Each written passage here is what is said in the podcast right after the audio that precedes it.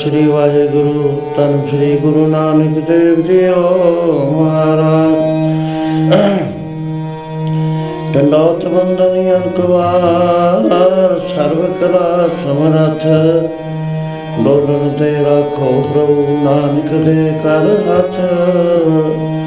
ਫਿਰਤ ਫਿਰਤ ਪ੍ਰਭ ਆਇਆ, ਪਰਿਆ ਤੋ ਸ਼ਰਨਾਏ ਨਾਨਕ ਕੀ ਪ੍ਰਭ ਬੇਨਤੀ ਆਪਣੀ ਭਗਤੀ ਲਾਏ। ਪ੍ਰਭ ਸਭ ਕੁਝ ਤੇਰਾ ਜੀ, ਮੈਂ ਕਿਛ ਨਹੀਂ, ਮੈਂ ਕਿਛ ਨਹੀਂ। ਸਭ ਕੁਝ ਤੇਰਾ ਜੀ, ਮੈਂ ਕਿਛ ਨਹੀਂ, ਮੈਂ ਕਿਛ ਨਹੀਂ।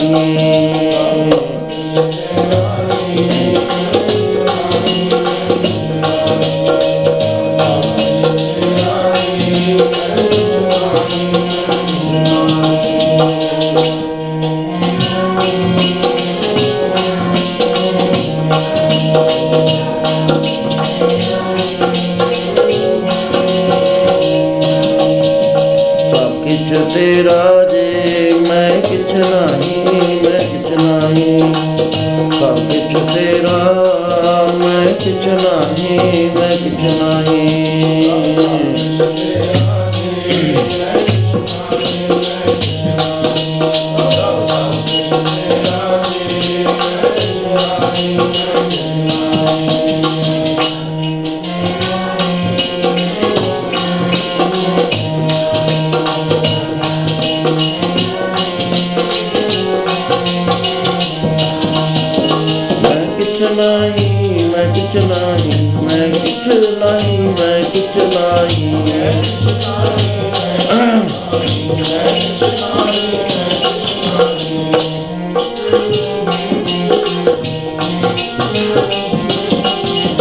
मैं कितना ही मैं कितना ही मैं कितना ही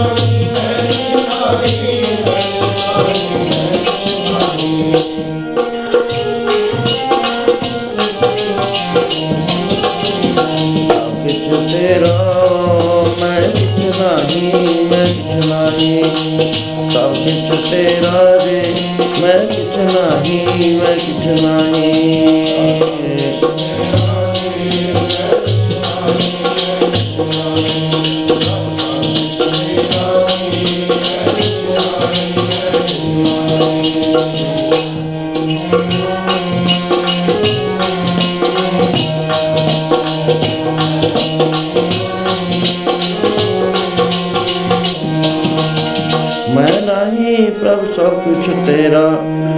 ਇਗੈ ਨਿਰਗੁਣ ਉਗੈ ਸਰਗੁਣ, ਕੇਲ ਕਰਤ ਵਿੱਚ ਸੁਆਮੀ ਮੇਰਾ। ਨਕਲ ਮੈਂ ਆਪ ਬਾਹਰ ਬਨ ਆਪਨ। ਪ੍ਰਭ ਮੇਰੇ ਕੋ ਸਗਲ ਬਸੇਰਾ। ਆਪੇ ਹੀ ਰਾਜਨ, ਆਪੇ ਹੀ ਰਾਇਆ। ਕਹਿ ਕਹਿ ਠਾਕਰ ਕਹਿ ਕਹਿ ਚੇਰਾ। ਕਾਸ਼ੋਂ ਦਰੋ, ਕਾਸ਼ੋਂ ਬਲਵੰਚਾ ਜੈ ਜੈ ਬਿਖੋ ਤੈ ਤੈ ਨੇਰਾ ਸਾਧ ਮੂਰਤ ਪੇਟਿਓ ਗੁਰੂ ਨਾਨਕ, ਮਿਲ ਸਾਗਰ ਮੂੰਦ ਨਹੀਂ ਅਨੇਰਾ ਸਭ ਕੁਛ ਤੇਰਾ ਜੀ, ਮੈਂ ਕਿਛ ਨਹੀਂ, ਮੈਂ ਕਿਛ ਨਹੀਂ। ਸਭ ਕੁਛ ਤੇਰਾ ਜੀ ਮੈਂ ਕਿਛ ਨਹੀਂ ਮੈਂ ਕਿਛ ਨਹੀਂ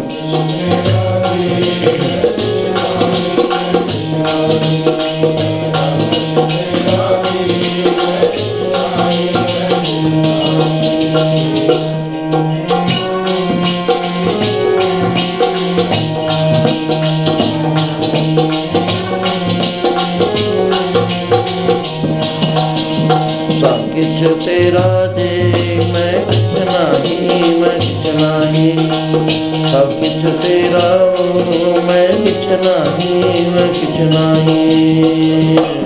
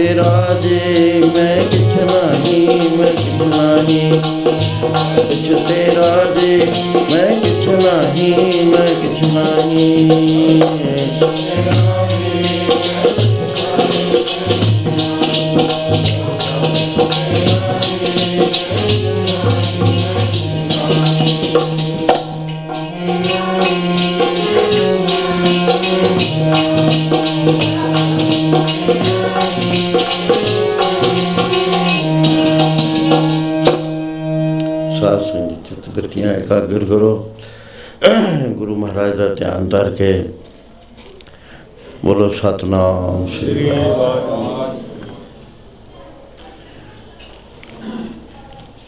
ਦੂਰ ਦਰਾਜ ਤੋਂ ਆਪ ਗੁਰੂ ਦਰਬਾਰ 'ਚ ਪਹੁੰਚੇ ਹੋ। ਬਹੁਤ ਕੀਮਤੀ ਸਮਾਂ ਤੁਹਾਡਾ। ਇਹਦੇ ਸਮੇਂ ਦੇ ਮੁਤਾਬਕ ਜੇ ਕੁਝ ਪੱਲੇ ਵਿੱਚ ਨਹੀਂ ਪੈਂਦਾ ਨਾ ਫਿਰ ਕੁਝ ਹਾਸਲ ਨਹੀਂ ਹੋਇਆ ਕਰਦਾ। ਗੱਲ ਸਮਝਣ ਵਾਲੀ ਹੁੰਦੀ ਹੈ, ਹਰ ਰੋਜ਼ ਸਮਝਾਈ ਜਾਂਦੀ ਹੈ, ਹਰ ਰੋਜ਼ ਸਮਝਾਈ ਜਾਂਦੀ ਹੈ। ਪਰ ਇੱਕੋ ਗੱਲ ਨਹੀਂ ਸਮਝ ਆਉਂਦੀ। ਬਾਰ-ਬਾਰ ਰਿਪੀਟ ਕੀਤੀ ਜਾਂਦੀ ਹੈ। ਹੋਇਆ ਕਿ ਇਹ ਜੀਵ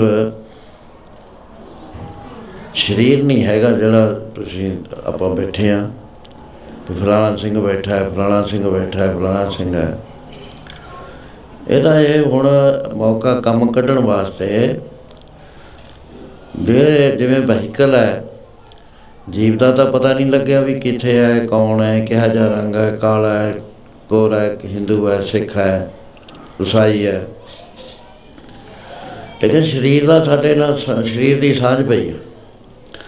ਅਸੀਂ ਸਰੀਰ ਦਾ ਨਾਮ ਰੱਖ ਲਿਆ, ਫਲਾਣਾ ਸਿੰਘ ਫਲਾਣਾ ਸਿੰਘ। ਇਹ ਜਿਹੜਾ ਜੀਵ ਹੈ, ਇਹ ਵੀ ਭੁੱਲ ਕੇ ਇਹੀ ਬਣ ਗਿਆ ਵੀ ਮੈਂ ਫਲਾਣਾ ਸਿੰਘ ਹਾਂ ਗੱਲ ਬਹੁਤੀ ਔਖੀ ਨਹੀਂ ਹੈ, ਬੜੀ ਸਖਾਲੀ ਹੈ। ਜਿਵੇਂ ਕਾਰ ਹੋਵੇ ਕਿਸੇ ਦੀ ਬੇਅੰਤ ਕਾਰਾਂ ਨੇ ਉਹਨਾਂ ਕਾਰਾਂ ਨੂੰ ਡਿਫਰੈਂਸ਼ੀਏਟ ਕਰਨ ਵਾਸਤੇ ਨੰਬਰ ਲਾਏ ਹੋਏ ਨੇ। ਵੀ ਇਹਨਾਂ ਨੰਬਰ ਹੈ ਜੀ ਇਹਨਾਂ ਏ ਵੀ ਸੀ ਮੁੜ ਮੁੜ ਕੇ ਉਹ ਲਾਉਂਦੇ ਨੇ, ਬਹੁਤੀਆਂ ਕਾਰਾਂ ਹੋਣ ਕਰਕੇ ਜੇ ਕਾਰ ਦੇ ਵਿੱਚ ਬੈਠੇ ਹੋਏ ਬੰਦੇ ਨੂੰ ਮਾਲਕ ਹੈ ਜਿਹੜਾ, ਉਹਨੂੰ ਇਹ ਭੁੱਲ ਜਾਵੇ ਵੀ ਮੈਂ ਕਾਰ ਦੇ ਵਿੱਚ ਬੈਠਣ ਵਾਲਾ ਤੇ ਆਪਣੇ ਆਪ ਨੂੰ ਕਾਰ ਹੀ ਸਮਝੇ, ਕਿੱਡੀ ਬੜੀ ਭੁੱਲ ਹੈ, ਕਿੱਡੀ ਬੜੀ ਗਲਤੀ ਹੈ। ਆਦਮੀ ਪੜ੍ਹਾਈ, ਲਿਖਾਈ ਸਭ ਕੁਝ ਕਰਦਾ, ਬਹੁਤ ਚਤਰ ਹੈ, ਬੜੀਆਂ ਗੱਲਾਂ ਜਿੰਨੀਆਂ ਜੀ ਕਰਦਾ, ਕੱਚੀਆਂ ਬਿੱਲੀਆਂ ਜੇ ਗੱਲਾਂ ਮਰਵਾ ਲੋ ਤੇ ਹਜ਼ਾਰਾਂ ਹੀ ਗੱਲਾਂ ਕਰ ਦੂ, ਬੇਸਿਰ ਪੈਰ ਨਵੀਆਂ ਚੀਜ਼ ਖੜੀ ਕਰ ਦੂ। ਲੇਕਿਨ ਇਹਨੂੰ ਇਹ ਨਹੀਂ ਪਤਾ ਕਿ ਮੈਂ ਕੌਣ ਹਾਂ ਇੰਨਾ ਅਣਜਾਣਪੁਣਾ ਇਹ ਤਾਂ ਬਹੁਤ ਗਲਤ ਗੱਲ ਹੈ। ਇੱਕ ਵਾਰੀ ਮਹਾਰਾਜ ਜੀ ਸੁਣਾਇਆ ਕਰਦੇ ਸੀ ਇਹ ਕੋਈ ਰਾਜਾ ਪੜੋਸੀ ਰਾਜੇ ਨੇ ਇਨਵਾਈਟ ਕਰਿਆ। ਇਹ ਵੀ ਹੱਦ ਦੇ ਨੇੜੇ ਗਿਆ ਹੋਇਆ ਸੀ, ਆਪਣੀ ਦੇ, ਉਹ ਵੀ ਨੇੜੇ ਸੀ। ਮਹਿਲ ਵੀ ਉਹਦੇ ਨੇੜੇ ਹੀ ਸੀ ਥੋੜੇ ਵਿੱਚ ਦੇ ਉੱਤੇ। ਉੱਥੇ ਜਾ ਕੇ ਡਿਨਰ ਸੀ। ਜੋ ਸ਼ਰਾਬ ਪੀਣ ਲੱਗੇ। ਪੀ ਜਾਂਦੇ ਆ ਜਿਹੜੇ ਇਹਦੇ ਬਾਡੀਗਾਰਡ ਸੀ, ਵਜ਼ੀਰ ਸੀ ਨਾਲ। ਹੋਰ ਸੀਗੇ। ਉਹਨਾਂ ਨੇ ਦੇਖਿਆ ਵੀ ਸਾਡੇ ਮਹਾਰਾਜਾ ਜਿਆਦੇ ਪੀ ਲੈਨੇ ਐਸਾ ਨਾ ਹੋਵੇ ਬੇਇੱਜ਼ਤੀ ਹੋ ਜਵੇ ਇੱਥੇ। ਕਿਉਂਕਿ ਵਾਇਲੈਂਟ ਹੁੰਦਾ ਤੁਰਿਆ ਜਾ ਰਿਹਾ ਸੀ, ਜਿਉਂ-ਜਿਉਂ ਪੇਗ ਅੰਦਰ ਨੂੰ ਜਾਂਦਾ ਵਾਇਲੈਂਟ ਦਾ ਗਾਲਾਂ ਲੱਗ ਗਿਆ ਕੱਢਣ। ਉਹਨੇ ਕਿਹਾ ਵੀ ਜੇ ਇਸ ਰਾਜੇ ਨੂੰ ਵੀ ਗਾਲਾਂ ਕੱਢਣ ਲੱਗ ਗਿਆ ਇਹਨੇ ਫੜ ਕੇ ਅੰਦਰ ਕਰ ਦੇਣਾ, ਬਾਅਦ ਦੀਆਂ ਗੱਲਾਂ ਤਾਂ ਬਾਅਦ ਨਾਲ ਰਹਿਣਗੀਆਂ, ਬੜੀ ਬੇਇੱਜ਼ਤੀ ਹੋ ਜਾਏਗੀ। ਉਸੇ ਵੇਲੇ ਜਿਹੜਾ ਵੱਡਾ ਵਜ਼ੀਰ ਸੀ ਨਾਲ ਗਿਆ ਹੋਇਆ ਉੱਠਿਆ। ਉਹਨੂੰ ਬੇਨਤੀ ਕਰੀ ਦੂਸਰੇ ਰਾਜੇ ਨੂੰ ਵੀ ਮਹਾਰਾਜ, ਇਹ ਹੁਣ ਜ਼ਿਆਦੇ ਹੋ ਗਏ। ਸਾਨੂੰ ਆਗਿਆ ਦਿਓ ਤੇ ਅਸੀਂ ਘਰ ਨੂੰ ਚਲੇ ਜਾਈਏ। ਉਹ ਕਹਿੰਦਾ, ਠੀਕ ਹੈ, ਮੈਂ ਵੀ ਦੇਖਿਆ ਜ਼ਿਆਦੇ ਹੋ ਰਿਹਾ ਹੈ, ਗਾਲਾਂ ਤੇ ਆ ਉਤਰਿਆ। ਉਹਦੇ ਬਾਅਦ ਬੱਗੀ 'ਚ ਬਿਠਾਇਆ। ਤੇ ਉਹ- ਉਹ- ਉਹਦੇ ਮਹਿਲਾਂ ਨੂੰ ਵਾਪਸ ਲਿਆ ਰਾਜਿਆਂ ਦੇ ਮਹਿਲਾਂ ਦੇ ਦੁਆਲੇ ਪਹਿਰਾ ਹੁੰਦਾ ਹੈ। ਪਹਿਰੇ ਦੇ ਨਾਲ ਕੁਆਟਰ ਸਾਈਨ ਹੁੰਦਾ ਹੈ। ਬੰਦਾ ਹਰੇਕ ਅੰਦਰ ਨਹੀਂ ਲੰਘ ਸਕਦਾ, ਜਿਹਨੇ ਲੰਘਣਾ ਉਹ ਗੁਪਤ ਅੱਖਰ ਬੋਲੇਗਾ, ਤਾਂ ਅੰਦਰ ਲੰਘਣ ਦੀ ਇਜਾਜ਼ਤ ਹੁੰਦੀ ਹੈ, ਨਹੀਂ ਲੰਘਦਾ ਉਹਨੂੰ ਕੁਆਟਰ ਸਾਈਨ ਕਹਿੰਦੇ ਨੇ। ਉਹ ਉਸੇ ਵੇਲੇ ਦਿੱਤਾ ਜਾਂਦਾ ਹੈ, ਉਸ ਨੂੰ ਜਿਸ ਵਕਤ ਪਹਿਰੇ ਤੇ ਖੜਦਾ ਹੈ। ਪਹਿਲਾਂ ਨਹੀਂ ਲੀਕ ਆਊਟ ਹੁੰਦਾ ਹੋਵੇ, ਅੱਜ ਅੱਜ ਦਾ ਕੁਆਟਰ ਸਾਈਨ ਕੀ ਆ? ਉਥੇ ਜਦ ਗਿਆ, ਪੈਰਾ ਲੱਗਿਆ ਹੋਇਆ। ਪਹਿਰੇ ਵਾਲੇ ਦਾ ਕੰਮ ਹੈ ਉਹਨੇ ਚੈਲੰਜ ਕਰਨਾ, ਰੋਕਣਾ। ਉਸਨੇ ਰੋਕਿਆ, ਰੋਕ ਕੇ ਉੱਚੀ ਆਵਾਜ਼ 'ਚ ਕਿਹਾ advance one man and give the countersign ਵਜ਼ੀਰ ਨੇ ਕਿਹਾ ਵੀ ਇਹ ਆਪਣਾ ਬਾਦਸ਼ਾਹ, ਕਹਿੰਦਾ ਆਈ ਲੋ ਬਾਦਸ਼ਾਹ but advance one man and give the countersign ਮੇਰੀ ਵੀ ਡਿਊਟੀ ਹੈ, ਜਦ ਤੱਕ ਕੁਆਟਰ ਸਾਈਨ ਨਹੀਂ ਦਿੱਤਾ ਜਾਂਦਾ, ਮੈਂ ਅੱਗੇ ਨਹੀਂ ਲੱਗਣ ਦਿੰਦਾ। ਇਹਨਾਂ ਨੂੰ ਰਾਜੇ ਨੂੰ ਥੋੜੀ ਜੀ ਮਾੜੇ ਜਿਹੇ ਦੇਖਿਆ ਵੀ ਇਹ ਕੀ ਹੋ ਰਿਹਾ। ਉੱਠ ਕੇ ਬਿੰਗਾ ਟਿੱਡਾ ਜਾ ਹੋ ਕੇ ਬਹਿ ਗਿਆ, ਕਹਿਣ ਲੱਗਿਆ, ਇਹ ਕੀ ਹੋ ਰਿਹਾ? ਕਹਿੰਦੇ ਜੀ, ਹਜੂਰ, ਤੁਹਾਡੇ ਮਹਿਲਾ ਨੂੰ ਚਾਰੇ ਪਾਸਿਆਂ ਤੋਂ ਕਾਰਦਾਂ ਨੇ ਸੁਰੱਖਿਅਤ ਕਰਕੇ ਪਹਿਰਾ ਦਿੱਤਾ ਜਾ ਰਿਹਾ। ਮੈਂ ਕੌਣ ਹੈ? ਕਹਿੰਦੇ, ਤੁਸੀਂ ਬਾਦਸ਼ਾਹ ਕਹਿੰਦਾ, ਬਿਲਕੁਲ ਗਲਤ। ਮੈਂ ਵੀ ਪਹਿਰੇਦਾਰ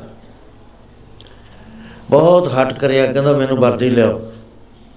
ਬੰਡੋਲੀਆ ਲਿਆਓ, ਰਾਈਫਲ ਲਿਆਓ, ਬੂਟ ਲਿਆਓ। ਜਦ ਦੇਖਿਆ ਵੀ ਇਹ ਤਾਂ ਹਟਦਾ ਨਹੀਂ, ਉਵੇਂ ਜਿਵੇਂ ਸਭ ਕੁਝ ਕਰ ਦਿੱਤਾ ਤੇ ਉਹਨੇ ਰਾਈਫਲ ਫੜੀ, ਬੀਟ ਤੇ ਘੁੰਮਣਾ ਸ਼ੁਰੂ ਕਰ ਦਿੱਤਾ। ਬੜੀ ਤੇਜ਼ੀ ਨਾਲ ਘੁੰਮਦਾ। ਕਾਫੀ ਸਮਾਂ ਜਦੋਂ ਬੀਤ ਗਿਆ,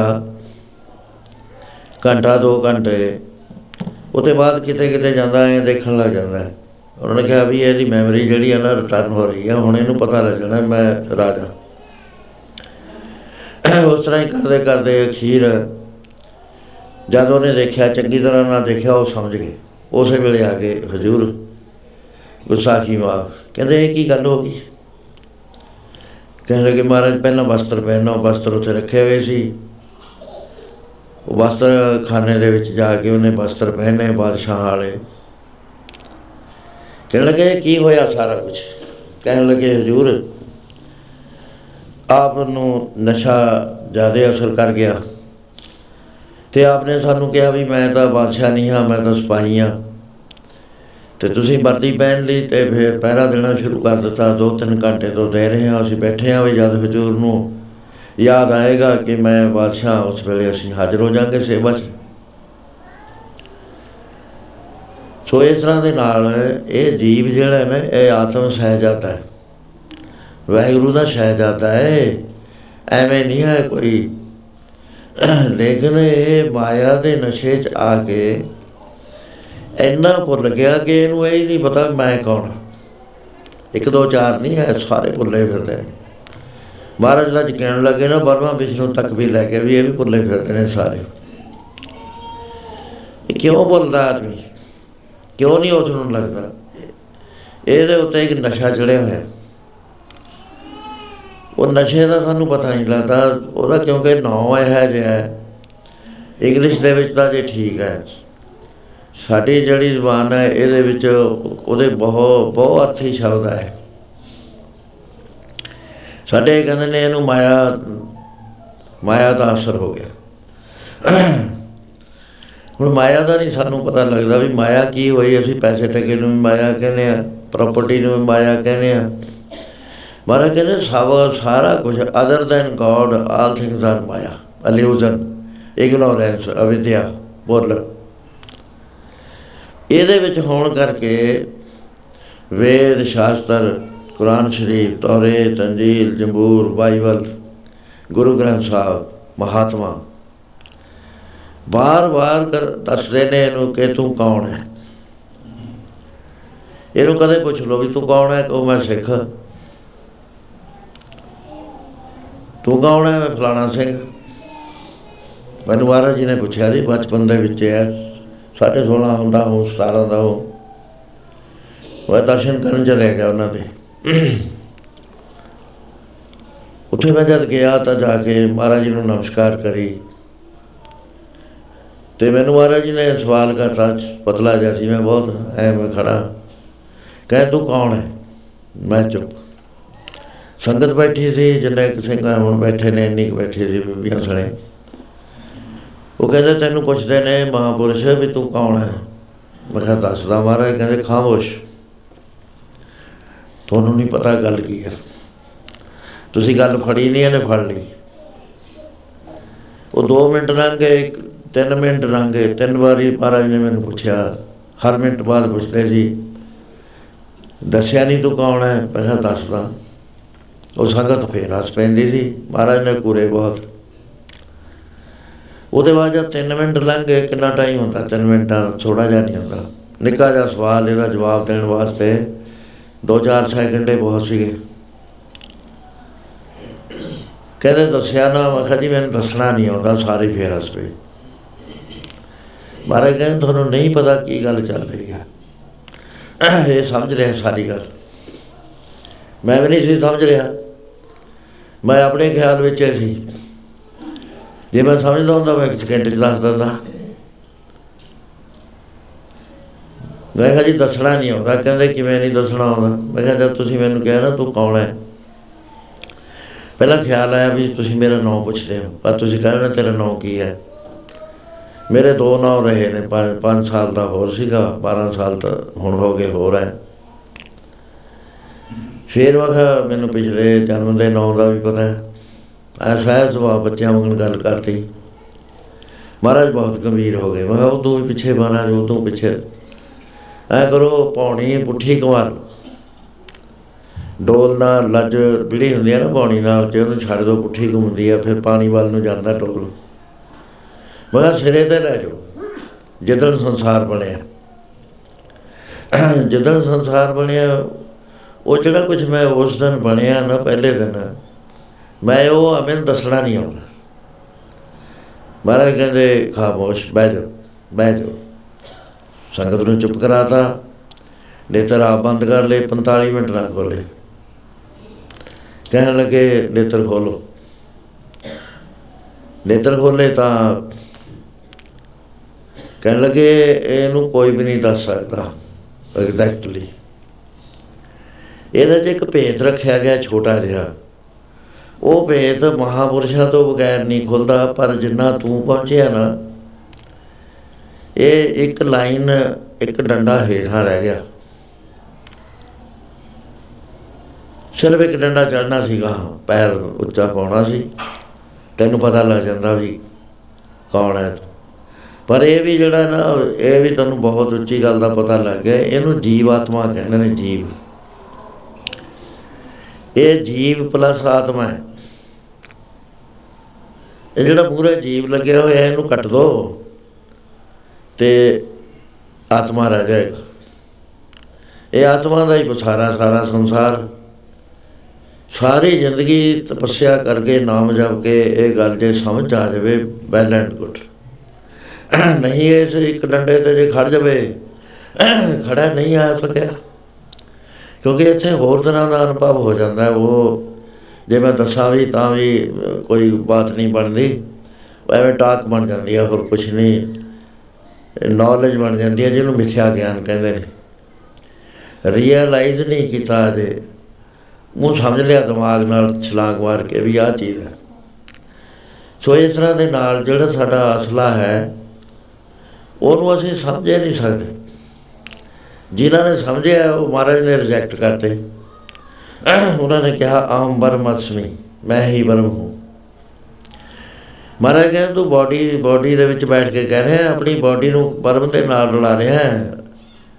ਬਰਮ ਨਹੀਂ ਹੈਗਾ, ਤੂੰ ਆ ਬਾਡੀ ਹੈ ਇਹਦੇ ਵਿੱਚੋਂ ਜੇ ਨਿਕਲਿਆ ਨਹੀਂ ਹੈਗਾ।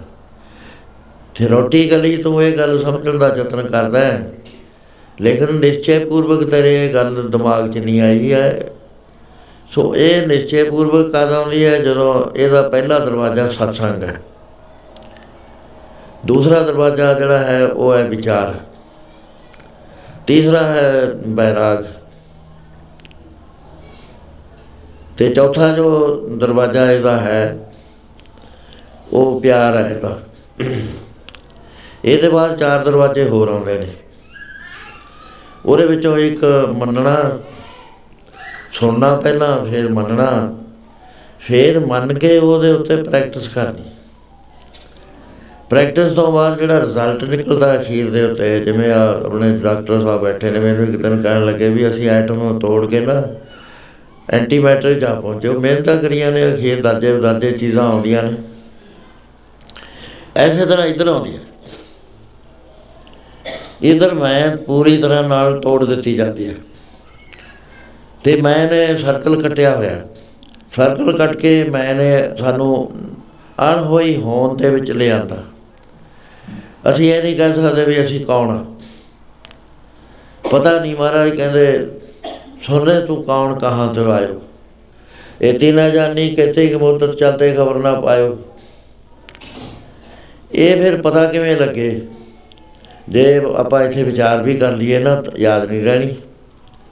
ਮੈਂ ਕਹਿੰਦਾ ਨਾ ਵੀ ਆਪਾਂ ਆਤਮਾ। ਉਹ ਆਤਮਾ ਦਾ ਨਿਰਜਾ ਹੈ, ਉਹਨੂੰ ਕੋਈ ਦੁੱਖ ਨਹੀਂ ਹੈ, ਕੋਈ ਉਹ ਮਰਦੀ ਨਹੀਂ, ਕਦੇ ਉਹ ਜੰਮਦੀ ਨਹੀਂ ਹੈ, ਕਦੇ ਉਹਦਾ ਕੋਈ ਆਪਣਾ ਨਹੀਂ, ਸਾਰਾ ਸੰਸਾਰ ਆਪਦਾ ਹੀ ਹੈ। ਉਹਦਾ ਕੋਈ ਮਾਂ ਨਹੀਂ, ਕੋਈ ਪਿਓ ਨਹੀਂ। ਆ ਜਿਹੜੀ ਪੁਸਤਕ ਹੈ ਨਾ ਕਿ ਸਚਾਰਾ ਹੋਵੇ 850 ਪੇਜ ਦੀ ਹੈ। ਉਹਦੇ ਜਾਹੀ ਜਿਹੜਾ ਮੈਂ ਬੋਲਿਆ ਇਹ ਡਿਸਕਸ ਕਰਿਆ ਹੋਇਆ 850 ਪੇਜ ਬੜੇ ਤਰੀਕਿਆਂ ਨਾਲ ਕਰਿਆ ਹੋਇਆ ਤਾਂ ਕਿ ਸਮਝ ਆ ਜਾਵੇ। ਪਰ ਇਹ ਸਮਝ ਨਹੀਂ ਆਉਂਦੀ। ਇਹ ਕਿਸ ਵਕਤ ਆਏਗੀ? ਜਦੋਂ ਕੋਈ ਮਹਾਤਮਾ ਮਿਲੇਗਾ।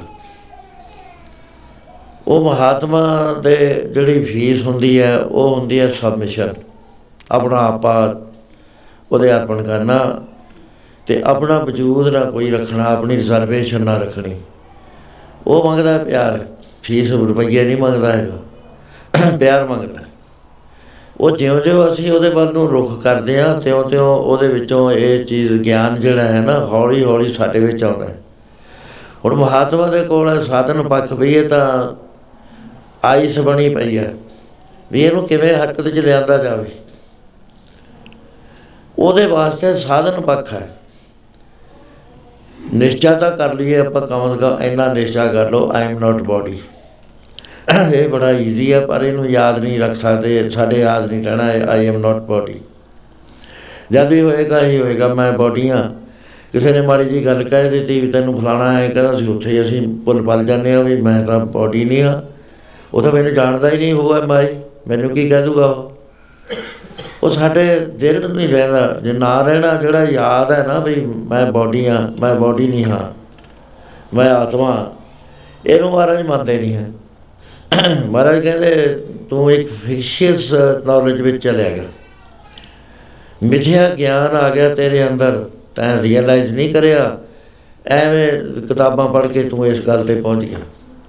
ਦੂਜਾ ਪਾਸਾ ਜਿਹੜਾ ਹੈ, ਜਦੋਂ ਸਾਧਨ ਪੱਖ ਚ ਆਉਂਦਾ ਹੈ, ਉਹ ਬਹੁਤ ਖਤਰਨਾਕ ਰਸਤਾ ਹੈ। ਉਹ ਇਹ ਹੈ ਕਿ ਉਹ, ਉਹਦਾ ਟੀਚਰ ਨਹੀਂ ਕੋਈ ਮਿਲਦਾ। ਜਿਹੜੇ ਮਿਲਦੇ ਨੇ ਉਲਟੇ ਕਰਾਹੇ ਪਾਉਣ ਵਾਲੇ ਆਪ ਵੀ ਅੰਨੇ ਤੇ ਪਿਛਲਿਆਂ ਨੂੰ ਵੀ ਅੰਨੇ, ਅੰਧਾ ਆਗੂ ਜੇਠੀਏ ਸਭ ਸਾਥ ਮੁਹਾਵੇ। ਤੇ ਆਗੂ ਜੇ ਨੇਰੇ ਅੰਨਾ ਹੋਵੇ, ਮਹਾਰਾਜ ਕਹਿੰਦੇ ਸਾਰੇ ਸਾਥ ਨੂੰ ਲਟਾ ਦੂਗਾ। ਉਹ ਵੀ ਕੰਪਲੀਟ ਹੋਵੇ, ਜਿਹਦੇ ਨੇਤਰ ਖੁੱਲੇ ਹੋਏ ਹੋਣ, ਰੀਅਲਾਈਜ਼ ਸੋਲ ਹੋਵੇ, ਪਰਮੇਸ਼ਰ ਪਰਮੇਸ਼ਰ ਨੂੰ ਮਿਲਿਆ ਨਹੀਂ, ਪਰਮੇਸ਼ਰ ਤੱਕ ਪਹੁੰਚ ਕੇ ਆਪੇ ਪਰਮੇਸ਼ਰ ਹੋਇਆ ਹੋਵੇ। ਉਹਨੂੰ ਬਰਮ ਨੇਸ਼ਟੀ ਬਰਮ ਸਰੋਤਰੀ ਬਰਮ ਬਖਤਾ ਕਹਿੰਦੇ ਨੇ। ਉਹ ਮਿਲਦਾ ਭਾਗਾਂ ਨਾਲ। ਉਹ ਐ ਨਹੀਂ ਮਿਲਦਾ, ਦੇਖਣ ਨੂੰ ਤਾਂ ਦੇਖ ਲੈਨੇ ਆ। ਸਤਿਗੁਰੂ ਨੂੰ ਸਭ ਕੋ ਦੇਖਦਾ ਜੇਤਾ ਸਭ ਸੰਸਾਰ। ਡਿਠੇ ਮੁਕਤ ਨਾ ਹੋਵੇ ਜਿੱਚ ਸ਼ਬਦ ਨਾ ਤਰੇ ਵਿਚਾਰ। ਜਿਨ੍ਹਾਂ ਚਿਰ ਸ਼ਬਦ ਦੀ ਵਿਚਾਰ ਤੇ ਸ਼ਬਦ ਦੇ ਪਿਆਰ ਵਿੱਚ ਨਹੀਂ ਆਉਂਦਾ, ਮੁਕਤੀ ਨਹੀਂ ਹੋਇਆ ਕਰਦੀ। ਸੋ ਜੋ ਮੈਂ ਗੱਲ ਕਹਿਣੀ ਚਾਹੁੰਦਾ ਉਹ ਇਹ ਹੈ ਕਿ ਸਾਨੂੰ ਸਾਧਨ ਪੱਖ ਚ ਆਏ ਬਗੈਰ ਇੰਨੀ ਇੱਕ ਗੱਲ ਸਮਝ ਨਹੀਂ ਆਉਣੀ, ਚਾਹੇ ਐਮਏ ਆ, ਚਾਹੇ ਬੀਏ ਆ, ਚਾਹੇ ਅਸੀਂ ਪੀਐਚਡੀ ਆ, ਚਾਹੇ ਡੀਲੇਟ ਆ। ਕਿੰਨਾ ਹੀ ਪੜ੍ਹ ਲੈ। ਮਹਾਰਾਜ ਕਹਿੰਦੇ, ਤੇਰੀ ਪੜ੍ਹਾਈ ਨੇ ਨਹੀਂ ਕੁਝ ਕਰਨਾ ਜਿੰਨਾ ਚਿਰ ਤੂੰ ਅਸਲੀ ਬਾਤ ਨਹੀਂ ਸਮਝਦਾ।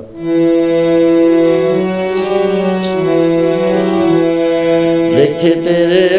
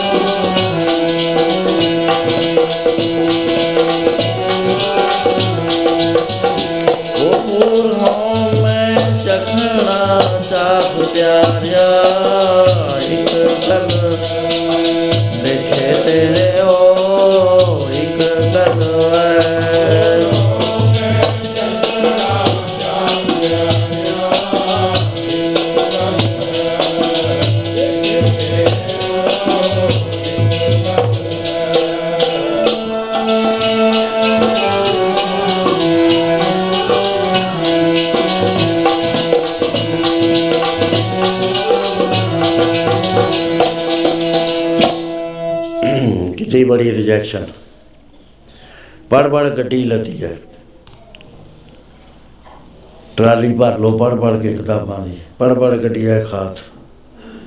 ਜਿਵੇਂ ਕਿਸਾਨ ਚਰੀ ਲਾਉਂਦਾ ਨਾ, ਖੱਤੀ ਲਾਉਂਦਾ ਉਹਦੀ, ਇਸ ਤਰ੍ਹਾਂ ਕਰਾ- ਕਿਤਾਬਾਂ ਦੀ ਲੈ ਲਓ।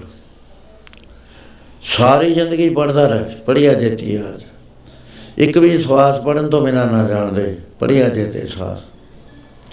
ਪੜਿਆ ਜੇਤੀ ਯਾਰ ਦਾ ਪੜਿਆ ਜੇਤੇ ਸਾਸ। ਜਿੰਨਾ ਜੀ ਕਰਦਾ ਕਹਿੰਦੇ ਪੜ ਲਓ, ਇੱਕ ਇੱਕ ਗੱਲ ਜੇ ਸਮਝ ਲਈ ਤਾਂ ਸਭ ਕੁਝ ਸਮਝ ਆ ਗਿਆ, ਜੇ ਇੱਕ ਗੱਲ ਨਹੀਂ ਸਮਝੀ ਤਾਂ ਪੜ੍ਹਾਈ ਐਵੇਂ ਗਈ। No degree, zero mark.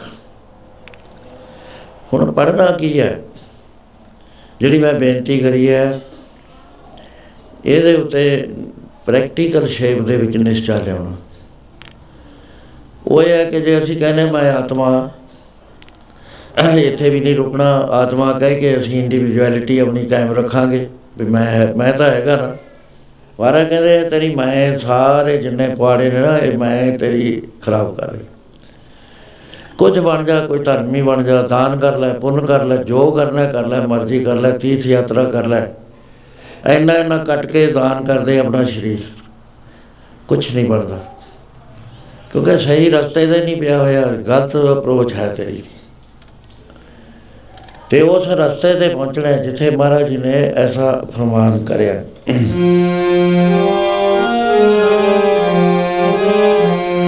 ਕਟ ਅੰਤਰ ਸਰਬ ਨਿਰੰਤਰ ਕੇਵਲ ਏਕ ਮਰਾਰੀ ਹੈ। ਅੰਤਰ ਸਰਬ ਨਿਰੰਤਰ ਕੇਵਲ ਏਕ ਮਰਾਰੀ ਹੈ।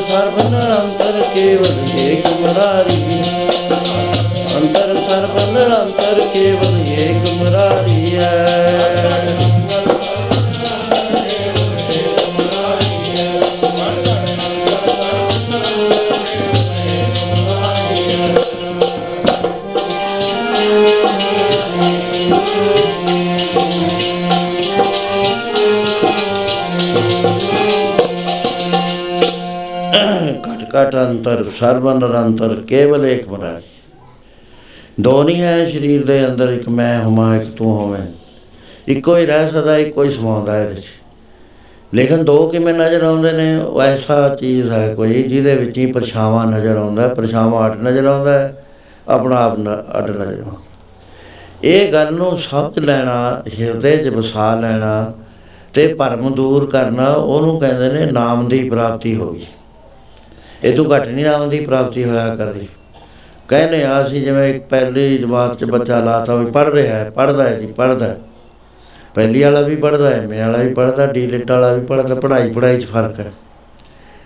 ਸੋ ਜਦੋਂ ਡਿਗਰੀ ਮਿਲਦੀ ਹੈ, ਉਹ ਇੱਥੇ ਆ ਕੇ ਮਿਲਦੀ ਹੈ। ਉਹਦਾ ਇਮਤਿਹਾਨ ਕੀ ਹੁੰਦਾ? ਹੈ?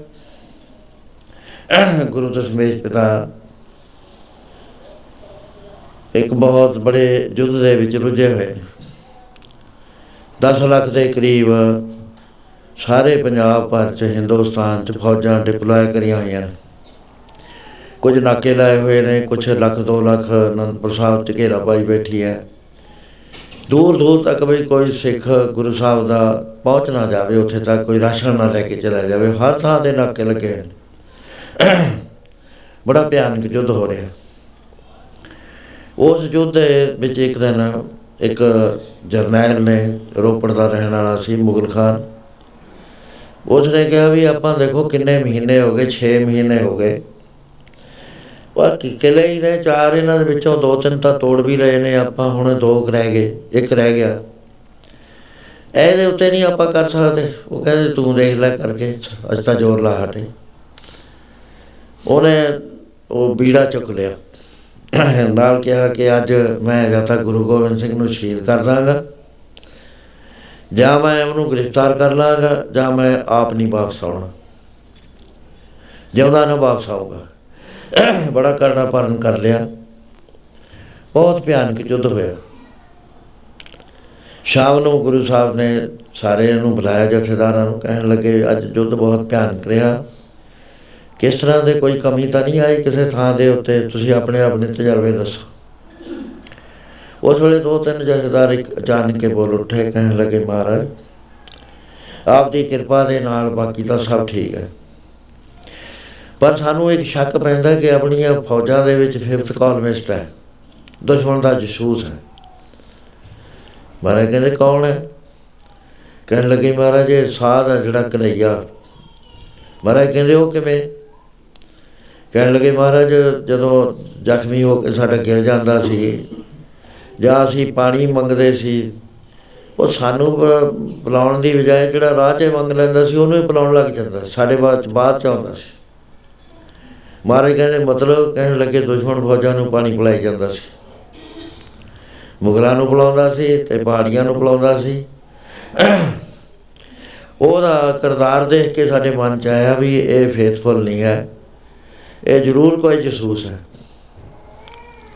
ਮਹਾਰਾਜ ਕਹਿੰਦੇ, ਭਾਈ ਕਨਈਏ ਨੂੰ ਬੁਲਾਓ। ਭਾਈ ਕਨਈਏ ਦੇ ਪਾਸ ਜਦ ਗਏ, ਰਾਤ ਦੇ 10 ਵਜੇ ਹੋਏ ਸੀ। ਹਨੇਰਾ ਸੀਗਾ। ਐ ਨਹੀਂ ਸੀ ਪਤਾ ਵੀ ਕਿੱਥੇ ਇਹ ਕੰਮ ਕਰ ਰਿਹਾ, ਮਸ਼ਕ ਭਰੀ ਹੋਈ ਆ। ਤੇ ਇੱਕ ਆਵਾਜ਼ ਆ ਰਹੀ ਆ ਉਸ ਦੇ ਮੁਖ ਤੋਂ। ਉਹ ਆਵਾਜ਼ ਦੀ ਸੇਧ ਵਿੱਚ ਹੋ ਗਿਆ, ਇਸ ਤਰ੍ਹਾਂ ਨਾਲ ਪੜ ਲਓ। ਤੂੰ ਹੀ ਤੂੰ ਹੀ ਮੋਹਨਾ। ਤੂੰ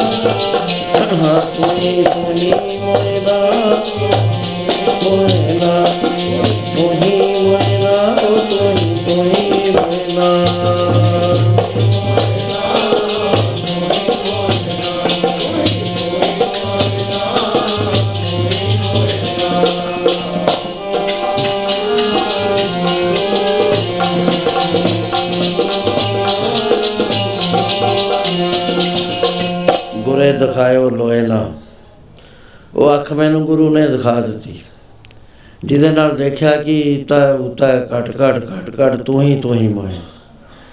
ਜੋ ਹੈ ਹੀ ਨਹੀਂ ਵੈਗੂ ਤੇ ਬਗੈਰ ਹੋਰ ਕੋਈ। ਆਵਾਜ਼ ਸੁਣੀ ਤੇ ਭਾਈ ਕਨਈਏ ਪਾਸ ਪਹੁੰਚਦੇ ਨੇ। ਉਸ ਵੇਲੇ ਉਸੇ ਜਰਨੈਲ ਨੂੰ ਪਾਣੀ ਪਿਲਾ ਰਿਹਾ ਹੈ ਜਿਹੜਾ ਇਹ ਅੱਜ ਬੀੜਾ ਚੁੱਕਿਆ ਸੀ ਜਿਹਨੇ ਉਹ ਜਰਨੈਲ ਗੱਲ ਕਰਦਾ ਹੈ, ਹੋਸ਼ ਆਉਂਦੀ ਸਾਰ ਕੇ, ਤੂੰ ਕੌਣ ਹੈ? ਹਨੇਰਾ ਪਛਾਣ ਨਹੀਂ ਸਕਿਆ ਵੀ ਇਹ ਸਾਡਾ ਬੰਦਾ ਹੈ ਕਿ ਕੋਈ ਹੋਰ ਹੈ? ਕਹਿਣ ਲੱਗੇ, ਮੈਂ ਗੁਰੂ ਗੋਬਿੰਦ ਸਿੰਘ ਜੀ ਦਾ ਆਦਨਾ ਜਿਹਾ ਸਿੱਖ? ਹਾਂ ਕਹਿਣ ਲੱਗਾ, ਫੇਰ ਮੈਨੂੰ ਪਛਾਣਦਾ ਹੈ? ਕਹਿੰਦੇ, ਹਾਂ। ਮੈਂ ਕੌਣ ਆ ਉਹ ਕਹਿੰਦੇ, ਦੱਸਣ ਦੀ ਲੋੜ ਹੀ ਨਹੀਂ ਹੈ। ਮੈਨੂੰ ਨਹੀਂ ਦੱਸਣ ਦੀ ਲੋੜ, ਮੈਂ ਜਾਣਦਾ ਤੂੰ ਕੌਣ ਹੈ? ਤੂੰ ਨਹੀਂ ਜਾਣਦਾ ਤੂੰ ਕੌਣ ਹੈ? ਤੂੰ ਆਪਣੇ ਆਪ ਨੂੰ ਜਰਨੈਲ ਸਮਝਦਾ, ਮੁਗਲ ਫੌਜਾਂ ਦਾ। ਮੈਂ ਨਹੀਂ ਸਮਝਦਾ। ਮੈਂ ਜਾਣਦਾ ਕਿ ਮੇਰਾ ਵਾਹਿਗੁਰੂ ਹੈ ਇੱਥੇ ਹੋਰ ਕੋਈ ਹੈ ਨਹੀਂ ਕਿਉਂਕਿ ਐਸਾ ਲੱਛਣ ਹੁੰਦਾ ਹੈ।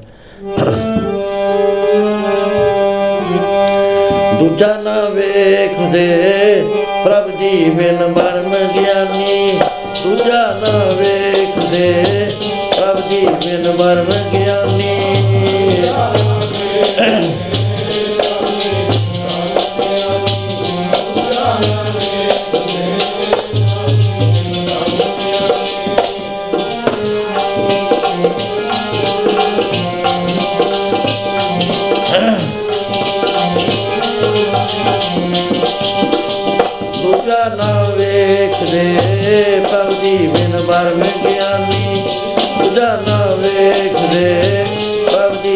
ਬਰਮ ਗਿਆਨੀ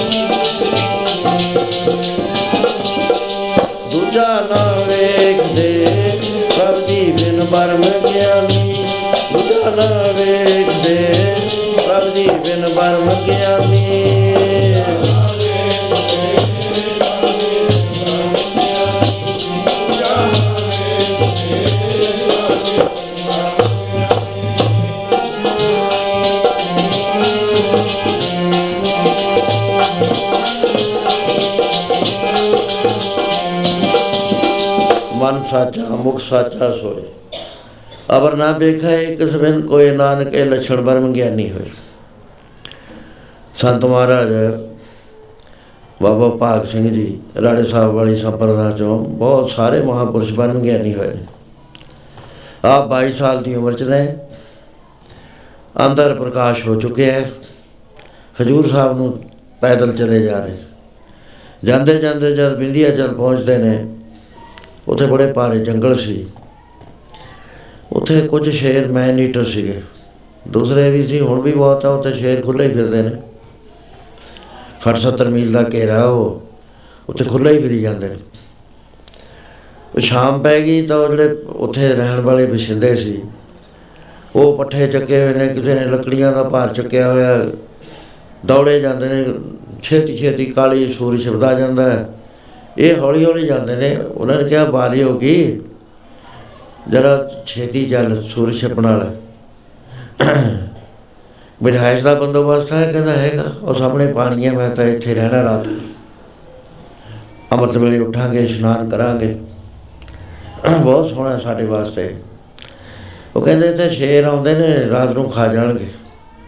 ਕਹਿੰਦੇ ਕੋਈ ਨਾ, ਤੁਹਾਡੀ ਜਿਹੜੀ ਵੈਲ ਵਿਸ਼ਿੰਗ ਹੈ ਇਹਦਾ ਮੈਂ ਧੰਨਵਾਦੀ ਆ ਤੁਸੀਂ ਮੇਰਾ ਦਰਦ ਮੰਨਿਆ। ਕੋਈ ਨਾ ਫਿਕਰ ਨਾ ਕਰੋ ਸੀ। ਚਲੇ ਗਏ ਉਹ, ਰਾਤ ਭਰ ਗੱਲਾਂ ਹੁੰਦੀਆਂ ਰਹੀਆਂ। ਕਿ ਨੌਜਵਾਨ ਬੜਾ ਸੁੰਦਰ, ਬੜਾ ਸੋਹਣਾ ਕੱਦ ਸਲਾਵਲ ਹੈ ਵੀ ਸਵੇਰ ਨੂੰ ਤਾਂ ਉਹ ਹੋਣਾ ਨਹੀਂ ਉਹਨੂੰ ਪਤਾ ਨਹੀਂ ਨਾ ਵਿਚਾਰੇ ਨੂੰ ਵੀ ਇੱਥੇ ਕੀ ਹੁੰਦਾ ਹੁੰਦਾ। ਹੈ। ਉਹ ਸਵੇਰਾ ਜਦ ਹੋਇਆ, ਇਕੱਠੇ ਹੋਏ ਸਾਰੇ। ਕਹਿਣ ਲੱਗੇ, ਚਲੋ ਦੇਖ ਕੇ ਆਈਏ ਉਹਨੂੰ। ਉੱਥੇ ਜਦ ਪਹੁੰਚਦੇ ਨੇ, ਉੱਥੇ ਬਾਬਾ ਆਪਾ ਜੀ ਉਹ ਜਿਵੇਂ ਬੈਠੇ ਨੇ, ਸਵਾਦੀ ਲੱਗੀ ਹੋਈ ਹੈ। ਅੰਦਰ ਗਈ ਹੋਈ ਹੈ ਬਿਰਤੀ। ਉੱਥੇ ਜਾ ਕੇ ਉਹਨਾਂ ਨੇ ਆਵਾਜ਼ਾਂ ਦਿੱਤੀਆਂ, ਬਾਬਾ ਜੀ ਨੇ ਨੇਤਰ ਖੋਲੇ ਸਮਾਧੀ ਤੋਂ ਉਥਾਨ ਹੋਏ। ਕਹਿਣ ਲੱਗੀ, ਵਾਲੀ ਹੋ ਗਈ, ਇੱਕ ਗੱਲ ਤੋਂ ਅਸੀਂ ਹੈਰਾਨ ਆ ਤੇਰੇ ਆਲੇ ਦੁਆਲੇ ਸ਼ੇਰ ਦੀਆਂ ਪੈੜਾਂ ਹੋਈਆਂ ਹੋਈਆਂ ਨੇ। ਇੱਕ ਦੀ ਨਹੀਂ, ਕਈ ਸ਼ੇਰਾਂ ਦੀ। ਇਹਦਾ ਮਤਲਬ ਤੈਨੂੰ ਸੁੰਘਦਾ ਸੀ ਸ਼ੇਰ। ਪਰ ਇੱਕ ਗੱਲ ਸਾਡੀ ਸਮਝ ਨਹੀਂ ਪੈ ਰਹੀ ਵੀ ਤੈਨੂੰ ਖਾਦਾ ਕਿਉਂ ਨਹੀਂ? ਅਸੀਂ ਤਾਂ ਆਪਣੀਆਂ ਗਲੀਆਂ 'ਚ ਲੱਕੜੀ ਜਾਲਦੇ ਆ। ਅੱਗ ਸਾਰੀ ਰਾਤ ਚੱਲਦੀ ਰਹਿੰਦੀ ਆ। ਉਦੋਂ ਸ਼ੇਰ ਨੇੜੇ ਨਹੀਂ ਆਉਂਦੇ ਤਾਂ ਅਸੀਂ ਦਿਨ ਕੱਟਦੇ ਆ। ਤੇ ਤੂੰ ਇੱਥੇ ਬੈਠਾ ਕਿਵੇਂ ਬਚ ਗਿਆ? ਕਹਿਣ ਲੱਗੇ ਕੋਈ ਗੱਲ ਨਹੀਂ। ਹੈ ਨਹੀਂ ਖਾਦਾ ਉਹਨਾਂ ਦੀ ਮਰਜ਼ੀ। ਕਹਿੰਦੇ ਨਹੀਂ ਬਾਬਾ ਭੇਤ ਦੀ ਗੱਲ ਦੱਸ। ਤੈਨੂੰ ਕੋਈ ਮੰਤਰ ਆਉਂਦਾ ਹੈ? ਉਹ ਕਹਿੰਦੇ ਭੇਤ ਦੀ ਗੱਲ ਤਾਂ ਇਹ ਹੈ ਪਿਆਰਿਓ ਜੇ ਤੁਹਾਨੂੰ ਭੁੱਖ ਲੱਗੇ ਤੁਸੀਂ ਆਪਣੀ ਬਾਹ ਵੱਢ ਕੇ ਖਾ ਸਕਦੇ ਹੋ? ਕਹਿੰਦੇ ਨਹੀਂ। ਬਸ ਕਹਿੰਦੇ ਆਹੀ ਗੱਲ। ਹੈ। ਇਹ ਸਾਡੇ ਸਮਝ 'ਚ ਨਹੀਂ ਆ ਰਹੀ, ਕਹਿੰਦਾ ਮਹਾ- ਮਹਾਪੁਰਸ਼ ਕਹਿਣ ਲੱਗੇ ਵੀ ਤੁਹਾਡੀ ਸਮਝ 'ਚ ਆਉਣੀ ਵੀ ਨਹੀਂ ਹੈ। ਜੇ ਮੈਂ ਦੱਸ ਦਿੱਤੀ ਤਾਂ ਵੀ ਨਹੀਂ ਤੁਹਾਡੀ ਸਮਝ 'ਚ ਆਉਣੀ। ਕਹਿਣ ਲੱਗੇ ਇੱਥੇ ਪਰਮੇਸ਼ਰ ਤੋਂ ਬਗੈਰ ਹੋਰ ਹੈ ਨਹੀਂ, ਕੋਈ ਆ ਇੱਕੋ ਪਰਮੇਸ਼ਰ ਹੈ। ਦੂਜਾ ਨਹੀਂ ਇੱਥੇ ਕੋਈ ਹੈ। ਮਨ ਸਾਚਾ, ਮੁਖ ਸਾਚਾ, ਸੋਏ। ਅਵਰ ਨਾਮ ਦੇਖਾ, ਇੱਕ ਬਿਨ ਕੋਈ ਨਾਨਕ ਕੇ ਲਛਣ ਪਰਮ ਗਿਆਨੀ। ਸੋ ਇਸ ਤਰ੍ਹਾਂ ਦੇ ਨਾਲ ਪਾ- ਨਾਮਦੇਵ ਜੀ ਖਿਚੜੀ ਬਣਾ ਕੇ ਹਟੇ। ਕੋਠੀ ਵਿੱਚ ਘਿਓ ਰੱਖਿਆ ਹੋਇਆ ਸੀ। ਉਹ ਖਾਣ ਵਾਸਤੇ ਘਿਓ ਜਦ ਕੱਢਣ ਲੱਗੇ ਤਾਂ ਪਿੱਛੋਂ ਕੁੱਤਾ ਆਇਆ, ਉਹਨੇ ਪਤੀਲੇ ਨੂੰ ਮੂੰਹ ਪਾਇਆ। ਉਹ ਜਿਵੇਂ ਲੈ ਕੇ ਨੱਠ ਲਿਆ। ਉਹ ਹੁਣ ਉਹਦੀ ਦ੍ਰਿਸ਼ਟੀ ਜਿਹੜੀ ਸੀ, ਉਹ ਦੂਜਾ ਦੇਖਦੇ ਨਹੀਂ ਸੀ। ਪਰਮੇਸ਼ਰ ਨਜ਼ਰ ਆਉਂਦਾ ਸੀ, ਪਿੱਛੇ ਹੀ ਘਿਓ ਵਾਲਾ ਬਰਤਨ ਹੈ। ਇੱਕੋ ਗੱਲ ਕਹੀ ਜੇ ਠਾਕਰੋ ਪ੍ਰਭੂ ਰੁੱਖੀ ਨਾ ਖਾਇਓ, ਖਿਚੜੀ ਰੁੱਖੀ ਨਾ ਖਾਇਓ। ਕਈ ਮੀਲ ਚਲੇ ਗਏ, ਉਹ ਵੀ ਮੂਰੇ ਮੂਰੇ ਨੱਠੀ ਫਿਰ ਗਿਆ। ਅਖੀਰ ਜਾ ਕੇ ਉਹਨੇ ਉਹ ਡ- ਬਰਤਨ ਰੱਖ ਦਿੱਤਾ। ਦੌੜਿਆ ਨਹੀਂ, ਉਹ ਵੀ ਬਹਿ ਗਿਆ। ਨਾਮਦੇਵ ਜੀ ਨੇ ਜਾ ਕੇ ਘਿਓ ਪਾਇਆ। ਘਿਓ ਪਾ ਕੇ ਜਦ ਦੇਣ ਲੱਗਿਆ, ਕੀ ਦੇਖਦਾ ਉੱਥੇ ਤਾਂ ਕੁੱਤਾ ਕੱਤਾ ਹੈ ਹੀ ਨਹੀਂ। ਭਗਵਾਨ ਬੈਠੇ ਮੁਸਕਰਾ ਰਹੇ ਨੇ, ਕਿਉਂਕਿ ਸਾਕਾਰ ਨੂੰ ਮੰਨਦਾ ਸੀ। ਵਾਹਿਗੁਰੂ ਸਾਕਾਰ ਨੂੰ ਮੰਨਣ ਵਾਲੇ ਵਾਸਤੇ ਸਾਕਾਰ ਰੂਪ ਚ ਦਰਸ਼ਨ ਦਿੰਦਾ ਹੈ। ਜਿਹੜਾ ਦੂਸਰੇ ਨੂੰ ਮੰਨਦਾ ਹੈ, ਨਿਰਾਕਾਰ ਨੂੰ, ਉਹ ਉਹ ਆਪੇ ਵਾਹਿਗੁਰੂ ਹੋ ਜਾਇਆ ਕਰਦਾ ਸੋ ਸਾਹਮਣੇ ਹੱਸ ਰਹੇ ਨੇ। ਕਹਿਣ ਲੱਗੇ, ਨਾਮਦੇਵ, ਕੁੱਤੇ ਅੱਜ ਵੀ ਮੈਨੂੰ ਪਛਾਣ ਲਿਆ ਤਾਂ ਕਹਿਣ ਲੱਗੇ हे ਪ੍ਰਭੂ, ਕੋਈ ਥਾਂ ਐਸੀ ਨਹੀਂ ਜਿਹੜੀ ਤੇਰੀ ਬਿਗਾਰ ਹੋਵੇ, ਤੂੰ ਆਪੇ ਖੇਡ ਕਰ ਰਿਹਾ ਤੇਰੇ ਬਿਨਾ ਹੈ ਨਹੀਂ ਕੋਈ ਏਕ ਅਨੇਕ ਵਿਆਪਕ ਪੂਰਕ ਜਦ ਦੇਖੋ ਹਰਸ ਹੋਈ ਜਿੱਧਰ ਵੀ ਮੈਂ ਦੇਖਦਾ ਉਹ ਤਾਂ ਤੂੰ ਹੀ ਤੂੰ ਹੈ ਮਾਇਆ ਚਿੱਤਰ ਵਿਚਿੱਤਰ ਮੋਹਤ ਬਿਰਲਾ ਬੂਝਾ ਕੋਈ ਆ ਤਾਂ ਮਾਇਆ ਨੇ ਸੰਸਾਰ ਮੋਹ ਕੇ ਵੱਖਰਾ ਵੱਖਰਾ ਕਰਿਆ ਹੋਇਆ ਹੈ। ਮੈਂ ਤੂੰ ਪਈ ਹੋਈ ਆ ਉੱਚਾ ਨੀਵਾਂ, ਮੈਂ ਸਿੱਖ, ਮੈਂ ਹਿੰਦੂ, ਮੈਂ ਮੁਸਲਮਾਨ, ਮੈਂ ਸੰਤ, ਮੈਂ ਫਲਾਣਾ, ਮੈਂ ਤੇ ਘਰ ਰੌਲਾ ਪਿਆ ਪਿਆ ਇੱਥੇ। ਗੱਲ ਨਹੀਂ ਬਣਦੀ ਸੋ ਉਹਨਾਂ ਦੀ ਦ੍ਰਿਸ਼ਟੀ ਇੱਕੋ ਹੀ ਹੁੰਦੀ ਹੈ ਸੋ ਉਸ ਵੇਲੇ ਉਹ ਕਹਿਣ ਲੱਗਾ ਜਰਨੈਲ, ਕਹਿਣ ਲੱਗਾ ਨੌ ਕੀ ਹੈ? ਕਹਿੰਦੇ, ਜੀ, ਮੈਨੂੰ ਕਨਈਆ ਕਹਿੰਦੇ ਨੇ। ਕਹਿੰਦੇ, ਕਨਈਆ, ਤੈਨੂੰ ਪਤਾ ਮੈਂ ਮੁਗਲ ਸ- ਫੌਜਾਂ ਦਾ ਜਰਨੈਲ ਹਾਂ। ਤੈਨੂੰ ਮੇਰੇ ਨਾਲ ਨਫ਼ਰਤ ਨਹੀਂ ਆਉਂਦੀ? ਕਹਿੰਦੇ, ਨਾ, ਮੈਨੂੰ ਤਾਂ ਮੇਰੇ ਗੁਰੂ ਤੇ ਬਗੈਰ ਹੋਰ ਕੋਈ ਨਜ਼ਰ ਨਹੀਂ ਆਉਂਦਾ। ਜਦੋਂ ਦੇਖਦਾ ਉਹੀ ਉਹ ਹੈ, ਦੂਜਾ ਕਹਿਣ ਮਾਤਰ ਵੀ ਨਹੀਂ ਆਉਂਦਾ। ਤਾਂ ਤੁਹਾਡੇ ਮਨਾਂ 'ਚ ਬੈਰ ਨਹੀਂ ਹੈ ਇਸਲਾਮ ਵਾਲਿਆਂ ਵਾਸਤੇ? ਉਹ ਕਹਿੰਦੇ ਸਾਡੇ ਤਾਂ ਮਹਾਰਾਜ ਨੇ ਅੰਦਰੋਂ ਜਿਹੜੇ ਕਾਲੇ ਨੈਣ ਸੀ ਨਾ, ਉਹ ਕੱਢ ਕੇ ਸਾਡੇ ਅੰਦਰ ਰੋਸ਼ਨੀ ਪੈਦਾ ਕਰਤੀ। ਹੁਣ ਜਾਨੂੰ ਸਾਨੂੰ ਨਜ਼ਰ ਆਉਂਦਾ, ਉਹ ਇਸ ਤਰ੍ਹਾਂ ਆਉਂਦਾ ਹੈ। ਨਾ ਦਿਸੇ ਬਗਾਨਾ ਜੀ, ਨਾ ਕੋਈ ਬੈਰੀ, ਨਾ ਕੋਈ ਬੈਰੀ।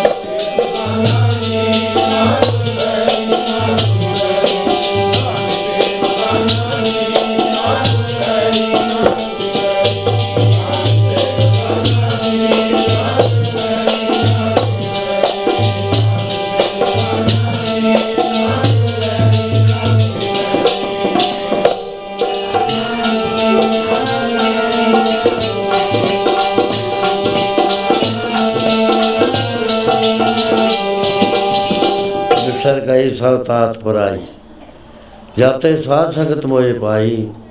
ਨਾ ਕੋ ਬੈਰੀ ਨਹੀਂ ਬਗਾਨਾ, ਸਗਲ ਸੰਗਾਂ ਕੋ। ਕਹਿਣ ਲਗੇ ਮੁਗਲ ਖਾਨ, ਸਾਡੇ ਨੇਤਰਾਂ ਜੋ ਗੁਰੂ ਨੇ ਮੋਤੀਆ ਬਿੰਦ ਕੱਢ ਦਿੱਤਾ। ਸਾਡੇ ਵਾਸਤੇ ਕੋਈ ਵੀ ਵੈਰੀ ਨਹੀਂ ਹੈ ਪਪਾ ਵੈਰ ਨਾ ਕਰਿਆ ਕਾਉ?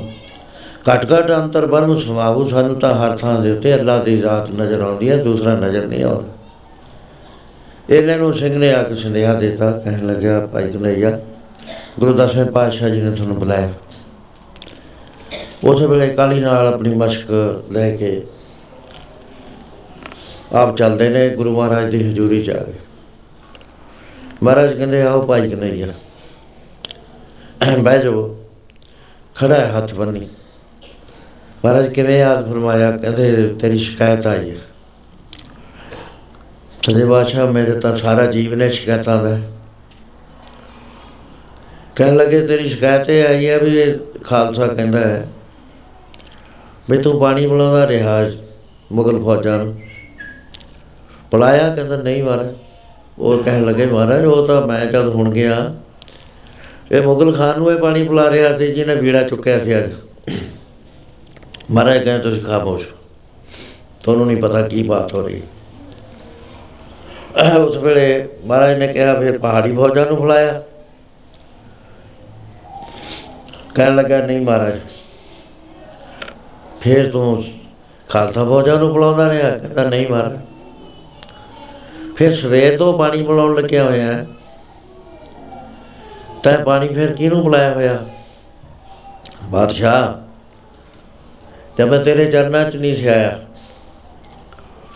ਮੈਨੂੰ ਬੈਰੀ ਵੀ ਨਜ਼ਰ ਆਉਂਦੇ ਸੀ, ਮਿੱਤਰ ਵੀ ਨਜ਼ਰ ਆਉਂਦੇ ਸੀ, ਆਪਣੇ ਵੀ ਆਉਂਦੇ ਸੀ, ਬਗਾਨੇ ਵੀ ਆਉਂਦੇ ਸੀ। ਮੁਗਲ ਵੀ ਦਿਸਦੇ ਸੀ, ਮੁਸਲਮਾਨ ਵੀ ਦਿਸਦੇ ਸੀ, ਪਹਾੜੀ ਵੀ ਦਿਸਦੇ ਸੀ, ਸਿੱਖ ਵੀ ਦਿਸਦੇ ਸੀ। ਪਰ ਜਦ ਤੱਕ ਮੇਰੇ ਨੇਤਰਾਂ ਦੇ ਵਿੱਚ ਗਿਆਨ ਦਾ ਸੁਰਮਾ ਪਾਤਾ ਉਸ ਵੇਲੇ ਮੇਰੇ ਨੇਤਰ ਖੁੱਲ ਗਏ। ਉਸ ਵੇਲੇ ਮੇਰੀ ਦ੍ਰਿਸ਼ਟੀ ਬਦਲ ਗਈ, ਐ ਪੜੋ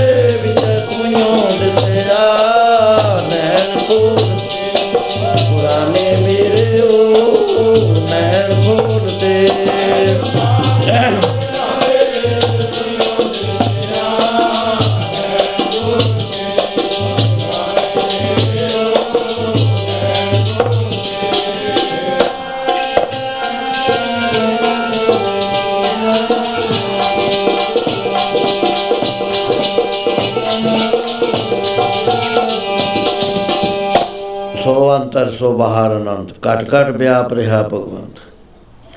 ਹੇ ਬਾਸ਼ਾ ਤੇਰੇ ਬਿਨਾ ਤਾਂ ਮੈਨੂੰ ਕੋਈ ਨਜ਼ਰੇ ਨਹੀਂ ਆਇਆ। ਮੈਂ ਪਾਣੀ ਵੀ ਤੈਨੂੰ ਇਹ ਬਤਾਉਣਾ ਤੂੰ ਹੀ ਮੇਰੇ ਤੇ ਪਾਣੀ ਪੀਂਦਾ ਰਹਿਣਾ ਸਾਰਾ ਦਿਨ। ਤੇਰੇ ਪਿਆਰ ਵਿੱਚ ਮਸਤਾਂ ਸਭ ਗੋਬਿੰਦ ਹੈ, ਸਭ ਗੋਬਿੰਦ ਹੈ ਗੋਬਿੰਦ ਮੈਂ ਨਹੀਂ ਤੇਰੇ ਬਗੈਰ ਤਾਂ ਸੰਸਾਰ ਵਿੱਚ ਹੋਰ ਕੋਈ ਆਉਂਦਾ ਹੀ ਨਹੀਂ ਮੈਨੂੰ ਨਜ਼ਰ। ਸੂਤ ਇੱਕ ਮਨ ਸਾਂਸ ਜੈਸੇ ਉਹ ਬਹੁਤ ਪ੍ਰਭ ਸੋਈ ਜਿਵੇਂ ਮਾਲਾ ਬਣੀ ਹੋਈ ਹੈ, ਤੇ ਮਾਲਾ ਦੇ ਵਿੱਚ ਕੰਡਾ ਅੱਡ ਅੱਡ ਨੇ। ਪਰ ਸੂਤ ਤਾਂ ਉਹੀ ਹੈ ਨਾ, ਇੱਕੋ ਹੀ ਸੂਤ ਹੈ ਕੰਡਾ ਅੱਡ ਅੱਡ ਨੇ ਸੰਸਾਰ ਬਣਿਆ ਹੋਇਆ ਹੈ, ਪਰ ਬਾਦਸ਼ਾਹ ਅਸਲੀ ਤਾਂ ਜਿਹੜਾ ਹੈ, ਜਿਹੜਾ ਸਤ ਤੂੰ ਦੇ ਰਿਹਾ ਹੈ, ਉਹਦਾ ਤੂੰ ਹੀ ਆ, ਦੂਜਾ ਕੋਈ ਹੈ ਨਹੀਂ। ਮਿਥਿਆ ਪਰਮਰ ਸੁਪਨ ਮਨੋਰਥ, ਸਤ ਪਦਾਰਥ ਜਾਣੇ। ਮੈਨੂੰ ਜਿਹੜਾ ਸੁਪਨੇ ਦੇ ਵਿੱਚ ਨਜ਼ਰ ਆਉਂਦਾ ਸੀ, ਮੇਰੀ ਜਾਗ ਖੁੱਲੀ ਸੁਪਨੇ 'ਚ ਭਿਆਨਕ ਚੀਜ਼ਾਂ ਨਜ਼ਰ ਆ ਰਹੀਆਂ ਸੀ, ਪਹਾੜ ਵੀ ਆਉਂਦੇ ਸੀ, ਦਰਿਆ ਵੀ ਆਉਂਦੇ ਸੀ, ਸ਼ੇਰ ਵੀ ਆਉਂਦੇ ਸੀ। ਪਰ ਮੇਰੇ ਜਦ ਨੇਤਰ ਖੁੱਲ ਗਏ ਤਾਂ ਮੈਂ ਦੇਖਿਆ ਵੀ ਉਹ 'ਚ ਚੀਜ਼ਾਂ ਕੋਈ ਹੈ ਨਹੀਂ ਇਸ ਤਰ੍ਹਾਂ ਸਤ ਪਦਾਰਥ ਤੇਰੀ ਕਿਰਪਾ ਦੇ ਨਾਲ ਮੇਰੀ ਨਿਗਾਹ ਦੇ ਵਿੱਚ ਆ ਗਿਆ। ਹੁਣ ਮੈਨੂੰ ਤਾਂ ਕੋਈ ਨਹੀਂ ਨਜ਼ਰ ਆਉਂਦਾ। ਤੂੰ ਹੀ ਨਜ਼ਰ ਆਉਣਾ, ਹੈ ਪ੍ਰਭੂ। ਸੁਕਰਤ ਮਨਸਾ, ਗੁਰ ਉਪਦੇਸ਼ੀ। ਜਾਗਤ ਹੀ ਮਨ ਮੰਨਿਆ, ਜਿੰਨਾ ਚਿਰ ਮੈਂ ਸੁੱਤਾ ਪਿਆ ਸੀ। ਉਪਦੇਸ਼ ਆਉਂਦਾ ਸੀ ਵੀ ਹਰ ਘਟ ਦੇ ਵਿੱਚ ਵਾਹਿਗੁਰੂ ਹੈ ਦੂਜਾ ਇੱਥੇ ਹੈ ਕੋਈ ਨਹੀਂ। ਲੇਕਿਨ ਬਾਦਸ਼ਾਹ ਸੁ- ਸੁੱਤੇ ਪਏ ਨੇ, ਮੈਂ ਮੰਨਿਆ ਨਾ, ਕਿਉਂਕਿ ਉਸ ਵੇਲੇ ਮੇਰੇ ਨੇਤਰ ਵੀ ਬੰਦ ਸੀ, ਮੈਂ ਸੁਪਨੇ ਦੇ ਵਿੱਚ ਸੀਗਾ। ਲੇਕਿਨ ਉਹ ਅੱਖਾਂ ਨਾਲ ਮੈਂ ਦੇਖ ਲਿਆ ਕਿ ਤੇਰੇ ਬਗੈਰ ਇਸ ਸੰਸਾਰ ਦੇ ਅੰਦਰ ਕੋਈ ਹੈ ਨਹੀਂ। ਕਹਿਤ ਨਾਮ ਦੇ ਉਹ ਹਰ ਕੀ ਰਚਨਾ, ਦੇਖੋ ਹਿਰਦੇ ਵਿਚਾਰੀ, ਘਟ ਘਟ ਅੰਤਰ, ਸਰਵ ਨਿਰੰਤਰ, ਕੇਵਲ ਏਕ ਬਰਾਰੀ ਕੇਵਲ ਇੱਕ ਵਾਹਿਗੁਰੂ ਹੈ ਸਾਰਿਆਂ ਦੇ ਅੰਦਰ, ਭੁੱਲ ਪੈਣ ਕਰਕੇ ਸਾਨੂੰ ਕੁਛ ਤੇ ਕੁਛ ਨਜ਼ਰ ਆ ਰਿਹਾ। ਆਦਮੀ ਦੀ ਨਿਗਾਹ ਵਿਗੜ ਜਾਂਦੀ ਆ, ਆਪਰੇਸ਼ਨ ਕਰਾਏ, ਮੈਂ ਵੀ ਕਰਾਇਆ। ਮੇਰੇ ਨਾਲ ਇੱਕ ਨੇ ਕਰਾਇਆ, ਮੈਂ ਕਿਹਾ, ਤੇਰੀ ਨਿਗਾਹ ਕਿਵੇਂ ਹੈ ਕਹਿੰਦਾ, ਬੜੀ ਖਰਾਬ ਹੋ ਗਈ। ਮੈਂ ਕਿਹਾ, ਕਿਵੇਂ? ਕਹਿੰਦਾ, ਮੈਂ ਡਰਾਈਵਿੰਗ ਕਰਦਾ। ਉਹ ਅਤੀ ਕਾਰ ਮੈਨੂੰ ਉਹਦੇ ਉੱਤੇ ਹੋਰ ਨਜ਼ਰ ਆਉਂਦੀ ਹੈ। ਨਿਗਾਹ ਦਾ ਦੋਸ਼ ਪੈ ਗਿਆ ਨਾ। ਐਵੇਂ ਜਿਵੇਂ ਸਾਡੀ ਨਿਗਾਹ ਦੇ ਵਿੱਚ ਮਾਇਆ ਦਾ ਹਨੇਰਾ ਛਾਇਆ ਹੋਇਆ, ਮੋਤੀਆ ਬਿੰਦ ਹੋਇਆ ਹੋਇਆ ਸਾਨੂੰ ਪਰਮੇਸ਼ਰ ਨਹੀਂ ਨਜ਼ਰ ਆ ਰਿਹਾ, ਨੈਣ ਖੋਲੇ ਤੇ ਵੀ ਨਹੀਂ ਆਉਂਦਾ, ਉਪਦੇਸ਼ ਨਾਲ ਵੀ ਨਹੀਂ ਆਉਂਦਾ। ਕੋਈ ਬਿਰਲਾ ਪੁਰਸ਼ ਹੈ ਜਿਹੜਾ ਇਸ ਗੱਲ ਨੂੰ ਸਮਝਦਾ ਮਾਰ ਕਹਿੰਦੇ ਆ, ਤੇਰੀ ਕਾਇਆ ਦੇ ਵਿੱਚ ਵੈਗਰੂ ਰਹਿੰਦਾ, ਕਾਇਆ, ਨਗਰ, ਬਸਤਰ ਸੁਆਮੀ ਹਰ ਨਿਰਭਉ, ਨਿਰਵੈਰ, ਨਿਰੰਕਾਰ। ਹਰ ਨਿਕਟ ਵਸਤ ਕਛ ਨਜ਼ਰ ਨਾ ਆਵੇ ਨੇੜੇ ਹੁੰਦੀ ਹੋਏ ਵੀ ਸਾਨੂੰ ਨਜ਼ਰ ਨਹੀਂ ਆ ਰਹੀ। ਲੱਗਿਆ ਕਿਵੇਂ? ਕਹਿੰਦੇ, ਹਰ ਲਦਾ ਗੁਰ ਵਿਚਾਰਾ, ਜਦੋਂ ਗੁਰੂ ਦੇ ਸ਼ਬਦ ਦੀ ਵਿਚਾਰ ਕਰੀ, ਉਸ ਵੇਲੇ ਸਾਨੂੰ ਅੰਦਰੋਂ ਲੱਭ ਗਿਆ। ਪਰ ਕਾਇਆ ਨੂੰ ਖੋਜਣ ਵਾਸਤੇ ਤਾਂ ਅਸੀਂ ਤਿਆਰ ਨਹੀਂ ਹਾਂ ਜੇ ਖੋਜਾਂਗੇ ਤਾਂ ਹੀ ਸਾਨੂੰ ਪਤਾ ਲੱਗੂਗਾ, ਸੋ ਅੰਤਰ, ਸੋ ਬਾਹਰ ਅਨੰਤ ਨਾਮ ਵੀ ਸਾਡੇ ਅੰਦਰ ਹੈ, ਨੌ ਨੇ ਦਮਰਤ ਪ੍ਰਭ ਕਾ ਨਾਮ, ਤੇ ਹੀ ਮੈਂ ਇਸਕਾ ਵਿਸਰਾਮ। ਸੁਨ ਸਵਾਦ ਆਨੰਦ ਹੈ ਨਾਦ, ਕਹਿ ਨਾ ਜਾਈਏ ਚੱਜ ਵਿਸਵਾਰ। ਇਹ ਹੋ ਕੀ ਗਿਆ? ਮਹਾਰਾਜ ਕਹਿੰਦੇ, ਜੇ ਤਿਆਰ ਹੈ ਤੈਨੂੰ ਦੱਸ ਦਿੰਦੇ ਹਾਂ ਹੋ ਕੀ ਗਿਆ? ਤੇਰੇ ਅੰਦਰ ਹਉਮੈ ਆ ਗਈ, ਹਉਮੈ ਕਹਿੰਦੇ ਨੇ, ਮੈਂ ਆ ਗਈ I am I am and my ਆ ਗਿਆ। ਹੁਣ ਇਹ ਆਈ ਐਮ ਮਿਟਦਾ ਹੀ ਨਹੀਂ, ਜ਼ੋਰ ਲਾ ਲੋ ਚਾਹੇ ਜਿੰਨਾ ਲੱਗਦਾ। ਕਰਕੇ ਦੇਖ ਲਓ ਕੋਈ ਬੰਦਾ ਵੀ ਮੈਂ ਆਈ ਐਮ ਮਟਾ ਦੇਣਾ। ਗੁਰੂ ਸਾਹਿਬ ਲੱਖ ਕਹੀ ਜਾਣ, ਮੱਥੇ ਟੇਕ ਦਾਂਗੇ, ਰਮਾਲੇ ਚਾੜ ਦਾਂਗੇ, ਲੜਾਂਗੇ ਲੋਕਾਂ ਨਾਲ, ਪਰ ਇਹਦਾ ਬਚਨ ਨਹੀਂ ਮੰਨਣਾ ਸੀ ਬਚਨ ਨਹੀਂ ਅਸੀਂ ਮੰਨ ਸਕਦੇ ਵੀ ਇਹ ਪਰਮੇਸ਼ਰ ਹੈ ਇੱਥੇ ਸਾਰੇ। ਮਹਾਰਾਜ ਕਹਿੰਦੇ ਜਿਹੜਾ ਹੈ ਨਾ, ਹਮੈ ਤੇ ਮੇਰਾ, ਮੈਂ ਤੇ ਮੇਰਾ ਇਹਨੇ ਸਾਰਾ ਝਗੜਾ ਪਾ ਕੇ ਇਸ ਜੀਵ ਨੂੰ ਕਮੇਟੀਆਂ 'ਚ ਪਾਇਆ ਹੋਇਆ। ਕਿੰਨਾ ਚਿਰ ਹੋ ਗਿਆ? ਫਿਰ ਤਾਂ ਫਿਰ ਤਾਂ ਬਹੁਤ ਯੁੱਗ ਹਾਰੇ, ਮਾਨਸ ਦੇ ਲਈ। ਬਹੁਤ ਯੁੱਗਾਂ ਦੇ ਯੁੱਗ ਬੀਤ ਕੇ ਸਾਨੂੰ ਆ ਮਨੁੱਖ ਦੀ ਦੇਹ ਮਿਲੀ ਹੈ। ਤੇਰੀ ਹੁਣ ਬਾਰਸ ਬਾਰੀ ਆਈ ਹੋਈ ਹੈ। ਨਾਨਕ ਕਹਿਤ ਮਿਲਣ ਕੀ ਵਰੀਆ, ਸਿਮਰਤ ਕਹਾਣੀ। ਗੱਲ ਤਾਂ ਇੰਨੀ ਨੇੜੇ ਪਈ ਹੈ ਵੀ ਇਧਰੋਂ ਮਨ ਨੂੰ ਖੇੜ ਕੇ ਇਧਰ ਲਾ ਲਓ। ਗੱਲ ਖਤਮ ਹੋ ਗਈ। ਲੇਕਿਨ ਲੱਗਦਾ ਨਹੀਂ, ਸਾਧ ਸੰਗਤ ਜੀ, ਬਹੁਤ ਔਖਾ ਹੈ। ਇਹਦੇ ਵਾਸਤੇ ਗੁਰੂ ਦੀ ਸ਼ਰਨ ਵਿੱਚ ਆਉਣਾ ਪੈਂਦਾ ਹੈ। ਸਾਧਨ ਪੱਖ 'ਚ ਜਾਣਾ ਪੈਂਦਾ ਹੈ। ਸਾਧਨ ਦੇ ਵਾਸਤੇ ਮਹਾਪੁਰਸ਼ਾਂ ਨੂੰ ਪਤਾ ਹੈ, ਹੋਰ ਸੰਸਾਰ ਨੂੰ ਨਹੀਂ ਪਤਾ ਵੀ ਸਾਧਨ ਕੀ ਹੈ।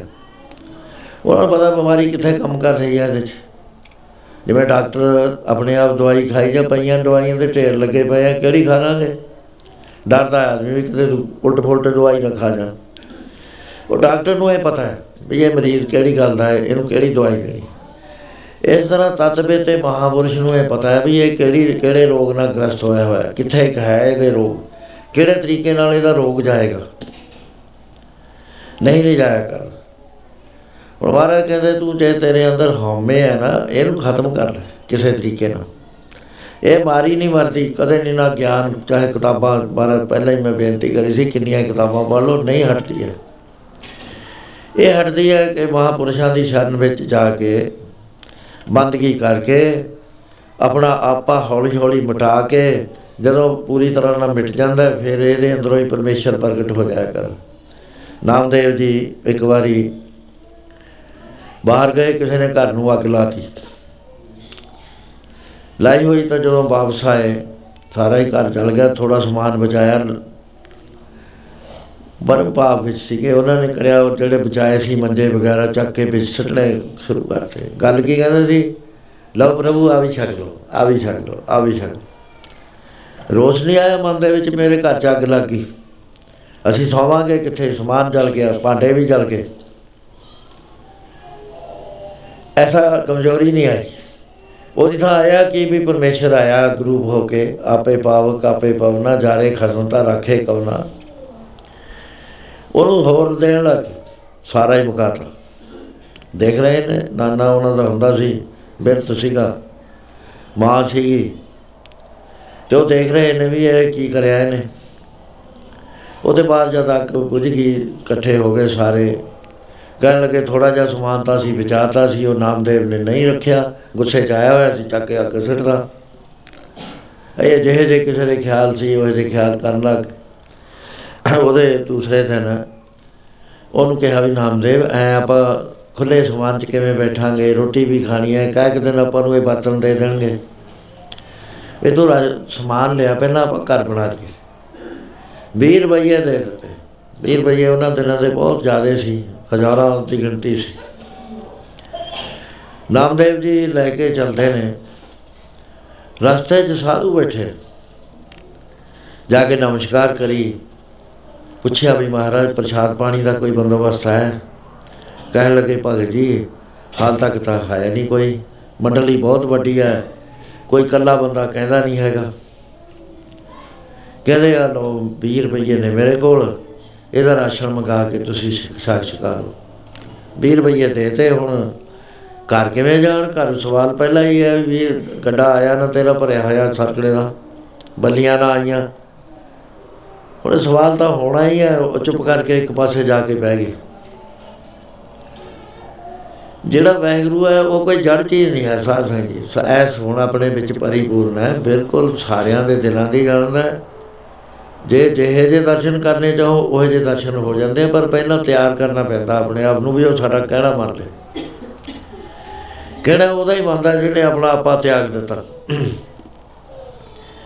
ਹੁਣ ਵਾਹਿਗੁਰੂ ਜੀ ਉਸੇ ਵੇਲੇ ਵੀ ਭਗਤ ਨੂੰ ਬੜੀ ਸੰਕਟ ਦੇ ਵਿੱਚ ਵਿੱਚ ਹੀ ਲੰਘਣਾ ਪੈਣਾ। ਹੈ। ਉਹਨਾਂ ਨੇ ਪੁੱਛਣਾ ਹੈ, ਲੋਕਾਂ ਨੇ ਕਹਿਣਾ ਹੈ, ਕੋਈ ਮੈਨੂੰ ਲਾਭੇ ਦਊਗਾ। ਉਸੇ ਵੇਲੇ ਗੱਡੇ ਜੋੜੇ ਸਮਾਨ ਲਿਆ। ਜਾ ਕੇ ਢੇਰ ਲਾਤਾ ਕਹਿੰਦੇ ਦੱਸੋ ਭਾਈ ਕਿੱਥੇ ਛਪਰੀ ਬਣਾਉਣੀ ਹੈ ਨਾਮਦੇਵ ਜੀ ਨੇ ਭੇਜਿਆ ਸਾਨੂੰ। ਉਸ ਵੇਲੇ ਉਹ ਛਪਰੀ ਫਟਾਫਟ ਬਣਾਉਣੀ ਸ਼ੁਰੂ ਕਰ ਦਿੱਤੀ। ਉਹ ਦੇਖਦੇ ਦੇਖਦੇ ਹੀ ਬਣਾਤੀ, ਸਾਰੇ ਹੈਰਾਨ ਹੋ ਗਏ ਵੀ ਇੰਨਾ ਫੁਰਤੀਲਾ ਸੀ ਕਦੇ ਕੋਈ ਦੇਖਿਆ ਨਹੀਂ ਯਾਰ, ਇੰਨਾ ਸੁੰਦਰ ਹੋਇਆ ਕੰਮ। ਸਮਝ ਨਾ ਆਇਆ ਕਿਸੇ ਦੇ ਵੀ ਕੀ ਹੋਇਆ ਹੈ। ਜਿਸ ਤਰ੍ਹਾਂ ਬੇਣੀ ਭਗਤ ਦੇ ਵਾਹਿਗੁਰੂ ਜੀ ਆ ਗਏ। ਉਹ ਬੇਅੰਤ ਸਮਾਨ ਲੈ ਆਏ, ਕਿਉਂਕਿ ਮਾਂ ਰੋਜ਼ ਲੜਦੀ ਸੀ, ਰੋਜ਼ ਲੜਦੀ ਸੀ। ਵੀ ਤੂੰ ਚੰਗਾ ਰਾਜੇ ਦੀ ਨੌਕਰੀ ਕਰਦਾ, ਗਾਲਾਂ ਕੱਢਦੀ ਸੀ ਰਾਜੇ ਨੂੰ। ਵੀ ਉਹਨੂੰ ਪਤਾ ਨਹੀਂ ਵੀ ਅਸੀਂ ਖਾਣ ਵਾਲੇ ਵੀ ਬੈਠੇ ਆ ਤਨਖਾਹ ਨਹੀਂ ਦਿੰਦਾ। ਉਹ ਟਾਲ ਦਿੰਦਾ ਸੀ, ਕਹਿੰਦੇ ਮਾਤਾ ਦਊਗਾ ਹਲੇ ਕਥਾ ਨਹੀਂ ਤਾਂ ਅਜੇ ਭੋਗ ਨਹੀਂ ਪਿਆ। ਭੋਗ ਪੈ ਜੇ ਤਾਂ ਫੇਰ ਦੇ ਦੇਗਾ ਉਹ। ਜਦ ਪਰਮੇਸ਼ਰ ਨੇ ਦੇਖਿਆ ਤੇ ਮਾਂ ਨੇ ਕਿਹਾ ਵੀ ਅੱਜ ਘਰ ਨਾ ਆਈ, ਜੇ ਨਾ ਰਾਜੇ ਨੇ ਉੱਥੇ ਹੀ ਬੈਠ ਜੀ, ਧਰਨਾ ਦੇ ਕੇ। ਕੁਛ ਲੈ ਕੇ ਆਈ, ਮੈਂ ਕੀ ਤੇ ਮੰਗਾ, ਮੰਗਿਆ ਵੀ ਨਹੀਂ ਹੁਣ ਕੋਈ ਦਿੰਦਾ। ਉਹ ਆਪਣੇ ਗਏ ਜੰਗਲ ਦੇ ਵਿੱਚ, ਸਮਾਧੀ ਲਾਈ, ਉੱਥੇ ਬਹਿ ਗਏ। ਇਧਰ ਪਰਮੇਸ਼ਰ ਲੈ ਕੇ ਆ ਗਿਆ। ਕਹਿੰਦਾ ਭਾਈ ਪੈਣੀ ਦਾ ਘਰ ਕਿਹੜਾ ਹੈ? ਕਹਿੰਦੇ ਆਹੀ ਹੈ ਜੀ। ਰਾਜਾ ਬਣਿਆ ਹੋਇਆ ਹੈ, ਤਾਜ ਲੱਗਿਆ ਹੋਇਆ ਹੈ, ਸਾਰੇ ਦੇਖ ਰਹੇ ਨੇ। ਕਹਿਣ ਲੱਗਾ ਸਮਾਨ ਕਿੱਥੇ ਰੱਖੀਏ? ਜਦ ਸਮਾਨ ਮਾਤਾ ਨੇ ਦੇਖਿਆ ਉਹ ਕਹਿੰਦੀ ਇੰਨਾ ਕੁਝ ਦਿੱਤਾ ਰਾਜੇ ਨੇ? ਉਹ ਕਹਿੰਦਾ ਰਾਜੇ ਨੇ ਨਹੀਂ ਦਿੱਤਾ ਮੈਂ ਰਾਜਾ ਖੁਦ ਆਇਆ ਚੱਲ ਕੇ ਘਰ। ਉਹਦੀ ਕਥਾ ਇੰਨੀ ਮਨਮੋਹਣੀ ਹੈ ਮੈਨੂੰ ਇੰਨੀ ਪਸੰਦ ਆਈ। ਕਿ ਮੈਂ ਅੱਜ ਕੋਈ ਨੌਕਰ ਨਹੀਂ ਭੇਜਿਆ। ਦੱਸ ਕਿੱਥੇ ਰੱਖਾਂ ਕਹੀ ਸਾਡਾ ਤਾਂ ਘਰ ਹੀ ਛੋਟਾ ਹੈ, ਇਹਦਾ ਸਮਾਨ ਹੀ ਨਹੀਂ ਆਉਣਾ। ਬਹੁਤ ਕੀਮਤੀ ਸਮਾਨ ਹੈ, ਮੈਂ ਇਹ ਕੱਚੇ ਘਰ 'ਚ ਕਿਵੇਂ ਰੱਖਾਂ? ਉਹ ਕਹਿੰਦਾ ਘਰ ਵੀ ਬਣ ਜਾਊਗਾ। ਦੇਖਿਆ, ਇੱਕਦਮ ਮਹੱਲ ਵਿੱਚ ਸੁਰ ਗਏ। ਮਾਤਾ ਨੂੰ ਨਹੀਂ ਪਤਾ ਲੱਗਿਆ ਪਚੱਕੇ 'ਚ ਪੈ ਗਈ, ਮਾਇਆ ਦੀ ਮੋਹੀ ਹੋਈ। ਕਹਿੰਦੀ, ਹੈ ਇਹਨੇ ਤਾਂ ਮਿੰਟਾਂ 'ਚ ਘਰ ਬਣਾਤੇ ਉਸ ਵੇਲੇ ਸਾਰਾ ਸਮਾਨ ਸੈੱਟ ਕਰਕੇ ਰੱਖਤਾ। ਤੇ ਬੇਣੀ ਦੇ ਕੋਲ ਪਹੁੰਚੇ ਜੰਗਲ 'ਚ ਜਾ ਕੇ ਪਿਆਰ ਕਰਿਆ ਕਹਿੰਦੇ ਬੇਣੀ ਚਾਹ ਕਰ ਮੈਂ ਲੰਬਾ ਲਾਇਆ ਹੈ, ਰੋਜ਼ ਮਾਂ ਦਿੰਦੀ ਸੀ। ਮੈਨੂੰ ਵੀ ਉਹਨੇ ਬੇਟਾ ਬੇਟਾ ਕਹਿ ਕੇ ਬੁਲਾ ਲਿਆ। ਹੈਰਾਨ ਹੋ ਗਿਆ ਨੇਤਰਾ ਜੋ ਜਲ ਜਾ ਰਿਹਾ ਹੈ, ਪ੍ਰਭੂ ਤੁਸੀਂ ਇੰਨੀ ਖੇਚਲ ਕਰੀ? ਕਹਿੰਦੇ ਮੈਂ ਕਰਦਾ ਹੀ ਆ। ਆਪਣੇ ਸੇਵਕ ਕੀ ਆਪੇ ਰੱਖੈ ਆਪੇ ਨਾਮ ਜਪਾਵੈ। ਜੈ ਜੈ ਕਾਜ ਕਿਰਤ ਸੇਵਕੀ ਤਹਾਂ ਤਹਾਂ ਉਠਤਾ ਵੈ ਸੇਵਕ ਕੋ ਨਿਕਟੀ ਹੋਏ ਦਿਖਾਵੇ, ਜੋ ਜੋ ਕਹੇ ਠਾਕਰ ਪੈ ਸੇਵਕ ਤਤਕਾਲ ਹੋਇਆ। ਮੈਂ ਤਾਂ ਆਦ ਜਗਾ ਤੋਂ ਆਪਣੇ ਪਿਆਰਿਆਂ ਵਾਸਤੇ ਨੱਠਿਆ ਜਾਂਦਾ, ਦੌੜਿਆ ਜਾਂਦਾ, ਜਾਂ ਤੇਰਾ ਕੰਮ ਸਾਰਾ ਠੀਕ ਕਰਦਾ ਜਦ ਘਰ ਆਇਆ ਤਾਂ ਮਹੱਲ ਬਣਿਆ ਪਿਆ, ਮੱਥੇ ਹੀ ਟੇਕੀ ਜਾਂਦਾ। ਹੈ ਪ੍ਰਭੂ, ਇਹੋ ਜਿਹਾ ਤੁਸੀਂ ਦਿਆਲੂ। ਮਾਂ ਕਹਿੰਦੀ, ਬੇਟਾ, ਮੈਂ ਐਵੇਂ ਗਾਲਾਂ ਕੱਢੀਆਂ ਤੇਰੇ ਰਾਜੇ ਨੂੰ। ਉਹ ਤਾਂ ਇੰਨਾ ਚੰਗਾ, ਇੰਨਾ ਮਿੱਠਾ ਕਹਿੰਦਾ ਮਾਂ ਕਿਉਂ? ਕਹਿੰਦੇ ਉਹ ਆਪ ਆਇਆ ਸੀ। ਕਹਿੰਦੀ ਮੈਂ ਦੇਖੀ ਜਾਵਾਂ ਜਣੀ ਦੇਖੀ ਜਾਵਾਂ, ਇੰਨਾ ਸੋਹਣਾ। ਮੈਂ ਹੈਰਾਨ ਹੋ ਗਈ। ਜਦ ਮਕਾਨ ਬਣਾਇਆ ਨਾ, ਕਹਿੰਦੀ ਐਂ ਕਰਕੇ ਹੀ ਬਣਾਤਾ ਉਹਨੇ। ਕਹਿਣ ਲੱਗੀ, ਕਹਿਣ ਲੱਗਿਆ, ਮਾਂ ਫਿਰ ਪਛਾਣਿਆ ਨਹੀਂ ਕੌਣ ਸੀ ਉਹ। ਕਈ ਰਾਜਾ ਸੀ। ਉਹ ਕਹਿੰਦਾ ਰਾਜਾ ਨਹੀਂ ਸੀ, ਸਾਰੀ ਦੁਨੀਆ ਦੇ ਰਾਜਿਆਂ ਦਾ ਰਾਜਾ ਸੀ। ਵੱਡਾ ਰਾਜਾ ਆਇਆ ਸੀ ਅੱਜ ਘਰ ਚੱਲੀ। ਉਹ ਪਰਮੇਸ਼ਰ ਸੀ, ਕਹਿੰਦੇ ਹੈ ਮੈਂ ਤਾਂ ਭੁੱਲ ਕੇ ਰਾਜਾ ਹੀ ਸਮਝਦੀ ਰਹੀ। ਕਹਿੰਦਾ, ਤੈਨੂੰ ਪਤਾ ਨਾ ਲੱਗਿਆ ਵੀ ਮਕਾਨ ਇੱਕ ਸਕਿੰਟ ਚ ਬਣਾ ਦਿੱਤਾ। ਕਹਿੰਦੀ, ਮੈਂ ਤਾਂ ਕਿਹਾ ਵੀ ਰਾਜੇ ਲੋਕਾਂ ਕੋਲ ਹੁੰਦੀ ਹੈ, ਉਹਨੇ ਬਣਾ ਸੋ ਪਰਮੇਸ਼ਰ ਭਗਤਾਂ ਦੇ ਕਾਰਜ ਕਰਨ ਵਾਸਤੇ ਖੁਦ ਆਉਂਦਾ ਹੈ। ਹਰ ਜੁਗ ਜੁਗ ਭਗਤ ਪਾਇਆ, ਪੈਜ ਰੱਖਦਾ ਆਇਆ ਰਾਮਦਾਸ ਹਰ ਰਾਕੇਸ਼ ਦੋਠਾਰ ਮਾਰਿਆ, ਪ੍ਰਹਿਲਾਦ ਤਰਾ। ਹੰਕਾਰੀਆਂ ਨਿੰਦਕਾਂ ਪਿੱਠ ਤੇ ਨਾਮ ਦਿਓ ਮੁਖਲਾ ਤੋ ਉਸ ਵੇਲੇ ਆ ਕੇ ਛਪਰੀ ਬਣਾ ਗਈ ਸਾਰੇ ਲੋਕ ਦੇਖੀ ਜਾਂਦੇ ਨੇ ਛਪਰੀ। ਨੂੰ ਉਹਨਾਂ ਦੇ ਇੱਕ ਪੜੋਸਣ ਸੀ। ਜੈ ਨਾਮਦੇਵ ਜੀ ਘਰ ਆਏ। ਕਹਿਣ ਲੱਗੀ, ਨਾਮਦੇਵ, ਕਮਾਲ ਕਰਦੀ ਇਹ ਜੀ ਅਸੀਂ ਛਪਰੀ ਨਹੀਂ ਕਦੇ ਦੇਖੀ ਸੀ, ਆ ਜਿਹੜੀ ਤੇਰਾ ਤੈਂ ਮਜ਼ਦੂਰ ਭੇਜੇ ਨਾ ਉਹ ਤਾਂ ਇੱਕਦਮ ਬਾਡੀ ਕਹਿੰਦੀ ਸੀ, ਉਹਨੂੰ ਬਾਡੀ ਪਾੜ ਪੜੋਸਣ ਪੁੱਛਦੇ ਨਾਮ ਕਾ ਪਹਿਚਾਨ ਛਵਾਈ ਕੀ ਤੋ ਦੇ ਛਪਰੀ ਬਣਾਈ ਹੈ, ਤੋ ਪੈ ਦੁੱਗਣੀ ਮਜ਼ਦੂਰੀ ਦੇ ਹੋ ਮੋ ਕੋ ਬੇਟੀ ਦੇ ਹੋ ਬਚਾਈ। ਮੈਨੂੰ ਤਾਂ ਉਸ ਦਾ ਦੱਸ ਦੇ, ਮੈਂ ਦੁੱਗਣੀ ਮਜ਼ਦੂਰੀ ਦੇ ਦੂੰ, ਜੇ ਤੂੰ ਤਾਂ ਗਰੀਬ ਹੈ, ਦੇ ਨਹੀਂ ਨਾ ਸਕਦਾ, ਮੈਂ ਅਮੀਰ ਹਾਂ। ਇਹ ਖੁੱਲੇ ਥਾਂ ਮੈਂ ਵੀ ਇਹ ਜੀ ਛਪਰੀ ਬਣਾਉਣੀ ਚਾਹੁੰਦਾ। ਕਹਿਣ ਲੱਗੇ ਜਦ ਬਾਰ-ਬਾਰ ਕਿਹਾ, ਕਹਿੰਦੇ ਰੀ ਭਾਈ ਬੇਟੀ ਦੇਣ ਨਾ ਜਾਈ। ਦੇਖ ਬੇਟੀ ਰਹਿਓ ਸਮਾਈ ਜਿੱਧਰ ਵੀ ਤੇਰੀ ਨਿਗਾਹ ਜਾਂਦੀ ਹੈ, ਉਧਰ ਉਹ ਬੇਟੀ ਹੋਈ ਹੈ। ਉਹਨੂੰ ਪਛਾਣ, ਤੇਰੇ ਅੰਦਰ ਵੀ ਹੈ, ਤੇਰੇ ਬਾਹਰ ਵੀ ਹੈ, ਹਰ ਥਾਂ ਦੇ ਉੱਤੇ ਹੋਈ ਹੈ। ਕਹਿੰਦੀ ਨਾਮ ਦੇ। ਮੈਂ ਅੱਗੇ ਵੀ ਤੇਰੇ ਗੱਲਾਂ ਸੁਣੀਆਂ ਅਲਬਟਲੀਆਂ ਤੂੰ ਮਾਰਦਾ ਹੁੰਦਾ ਮੈਂ ਮੈਂ ਤੈਨੂੰ ਪੁੱਛਦੀ ਆ ਵੀ ਉਹ ਮੈਨੂੰ ਦੱਸ ਦੇ ਮਿਸਤਰੀ ਕਿਹੜਾ ਹੈ, ਜਿਹਨੇ ਇਹ ਬਣਾਈ ਹੈ, ਤੇ ਤੂੰ ਹੋਰੇ ਗੱਲਾਂ ਮੈਂ ਤਾਂ ਤੇ ਪੁੱਛਦੀ ਆ ਵੀ ਕੀ ਮਜ਼ਦੂਰੀ ਲੈਂਦਾ ਹੈ? ਮੈਂ ਤੇ ਤੋਂ ਦੁੱਗਣੀ ਦੇ ਦੂੰ, ਕਹਿੰਦੇ ਬੀਬੀ ਜੇ ਦੇ ਦੇਵੇਂ ਤੇਰੇ ਸਾਰੇ ਕੰਮ ਕਰੂਗਾ। ਪਰ ਤੈਨੂੰ ਮੈਂ ਮਜ਼ਦੂਰੀ ਦਾ ਪਤਾ ਕੀ ਮੰਗਦਾ? ਹੈ? ਉਸ ਵੇਲੇ ਇਸ ਤਰ੍ਹਾਂ ਨਾਲ ਮੈਂ ਮੰਗਦਾ ਹੈ, ਬੇਟੀ ਪ੍ਰੀਤ ਮਜ਼ਦੂਰੀ। ਮੰਗਦਾ ਹੈ, ਬੇਟੀ ਪ੍ਰੀਤ ਮਜ਼ਦੂਰੀ।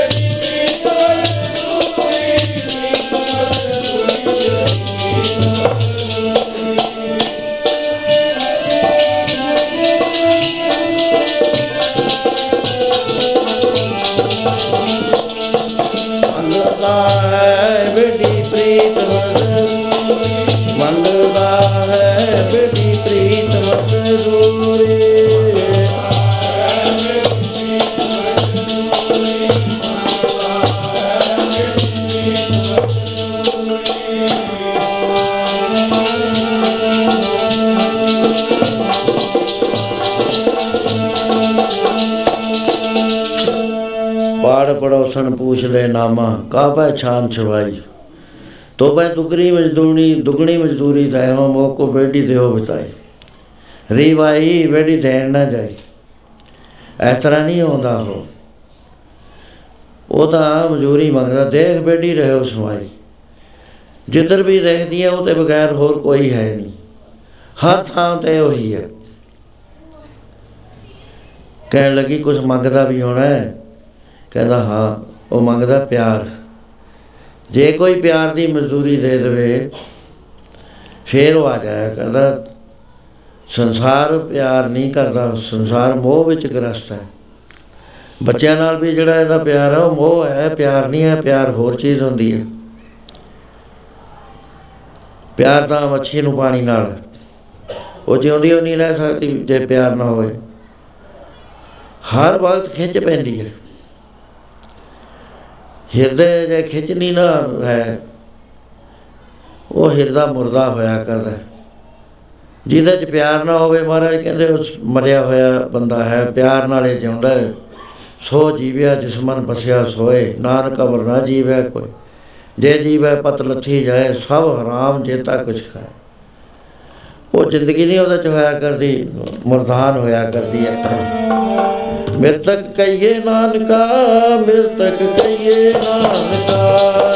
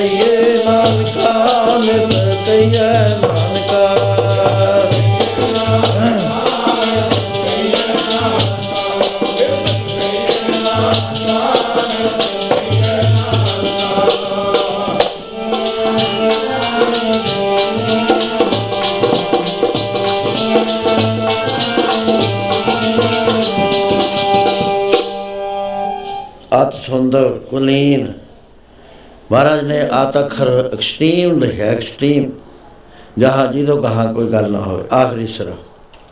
ਅਤ ਸੁੰਦਰ, ਕੁਲੀਨ, ਚਤਰ, ਮੁਖ ਗਿਆਨੀ, ਧਨਵੰਤ। ਮੂੰਹ ਦਾ ਗਿਆਨੀ ਹੋਵੇ, ਪੈਸਾ ਬੇਅੰਤ ਹੋਵੇ। ਮਿਰਦਾ ਕਹੀਏ, ਨਾਨਕਾ ਜੇ ਪ੍ਰੀਤ ਨਹੀਂ ਭਗਵਾਨ ਉਹ ਜਲਿਆ ਹੋਇਆ ਮਨੂਰ ਹੈ, ਜੇ ਉਹਦੇ ਚ ਹਿਰਦੇ 'ਚ ਪਿਆਰ ਨਹੀਂ ਹੈ ਪਿਆਰ ਤੋਂ ਬਿਨਾਂ ਜਿਹੜਾ ਹਿਰਦਾ ਹੁੰਦਾ ਬਿਰਹਾ ਬਿਰਹਾ ਆਖੀਏ ਬਿਰਹਾ ਤੂੰ ਸੁਲਤਾਨ ਫਰੀਦਾ। ਜੇ ਤਨ ਬਿਰਹਾ ਨਾ ਉਪਜੈ, ਸੋ ਤਨ ਜਾਣ ਮਸਾਨ।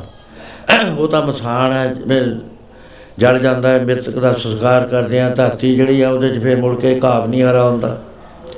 ਉਹਦੇ ਸਾਰੇ ਕਣ ਜਲ ਜਾਂਦੇ ਨੇ। ਇਸ ਤਰ੍ਹਾਂ ਜਿਹੜਾ ਮਾਇਆ ਨੇ ਜਾਲ ਦਿੱਤਾ, ਉਹਦੇ 'ਚ ਪਿਆਰ ਨਹੀਂ ਹੋਇਆ ਕਰਦਾ, ਗੱਜ ਹੋਇਆ ਕਰਦੀ ਆ, ਮੋਹ ਹੋਇਆ ਕਰਦਾ, ਉਲਟੇ ਕੰਮ ਹੋਇਆ ਕਰਦੇ ਨੇ।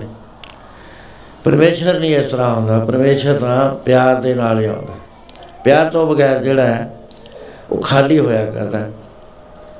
ਪਿਆਰ ਹੁੰਦਾ ਕਿਹਾ ਜਾ ਪਿਆਰ ਦਾ ਜਿਹਦਾ ਜਿਹਦਾ ਪਿਆਰ ਹੈ ਨਾ ਸੱਚਾ, ਉਹ ਆਪਣੇ ਪਿਆਰੇ ਬਗੈਰ ਜਿਉਂਦਾ ਨਹੀਂ ਹੈ, ਐਸਾ ਫਰਮਾਨ ਕਰਦੇ ਨੇ। ਨਾ ਜੀਵੇ ਕੋਈ ਰਾਮ ਦਾ ਜੋਗੀ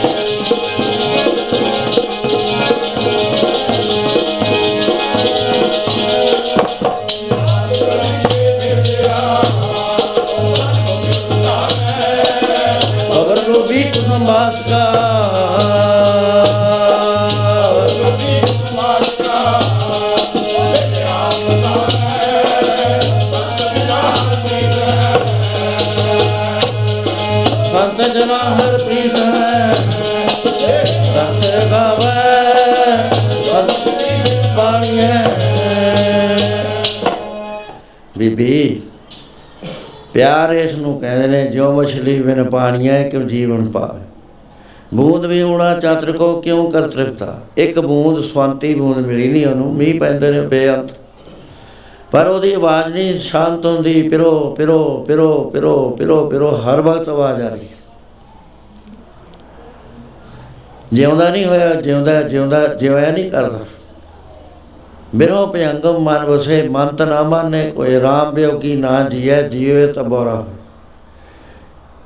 ਬੋਰਿਆਂ ਵਰਗਾ ਹੋ ਜਾਂਦਾ ਹੈ, ਕਿਉਂਕਿ ਪਿਆਰ ਦੀ ਖਿੱਚ ਪਈ ਹੋਈ ਹੈ, ਸੀਨੇ ਖਿੱਚ ਜਿਨ੍ਹਾਂ ਨੇ ਖਾਦੀ ਉਹ ਕਰ ਆਰਾਮ ਨਾ ਬਹਿੰਦੇ, ਨਿਉ ਵਾਲੇ ਨੈਣਾ ਕੀ ਨੀਂਦ, ਦਿਨੇ ਰਾਤ ਪਵੇ ਇੱਕੋ ਲਗਨ ਲਗੀ ਲੈ ਜਾਂਦੀ, ਟੋਰ ਅਨੰਤ ਜਿਨ੍ਹਾਂ ਦੀ, ਬਸਲਾ ਹੋਰੇ ਮਕਾਮ ਨਾ ਕੋਈ, ਟੋਰ ਪੈ ਇੰਤਰ ਸੀਤਾ ਜੀ ਨੂੰ ਰਾਵਣ ਲੈ ਗਿਆ, ਰਾਮਚੰਦਰ ਜੀ ਬਾਹਰ ਗਏ ਹੋਏ ਸੀ।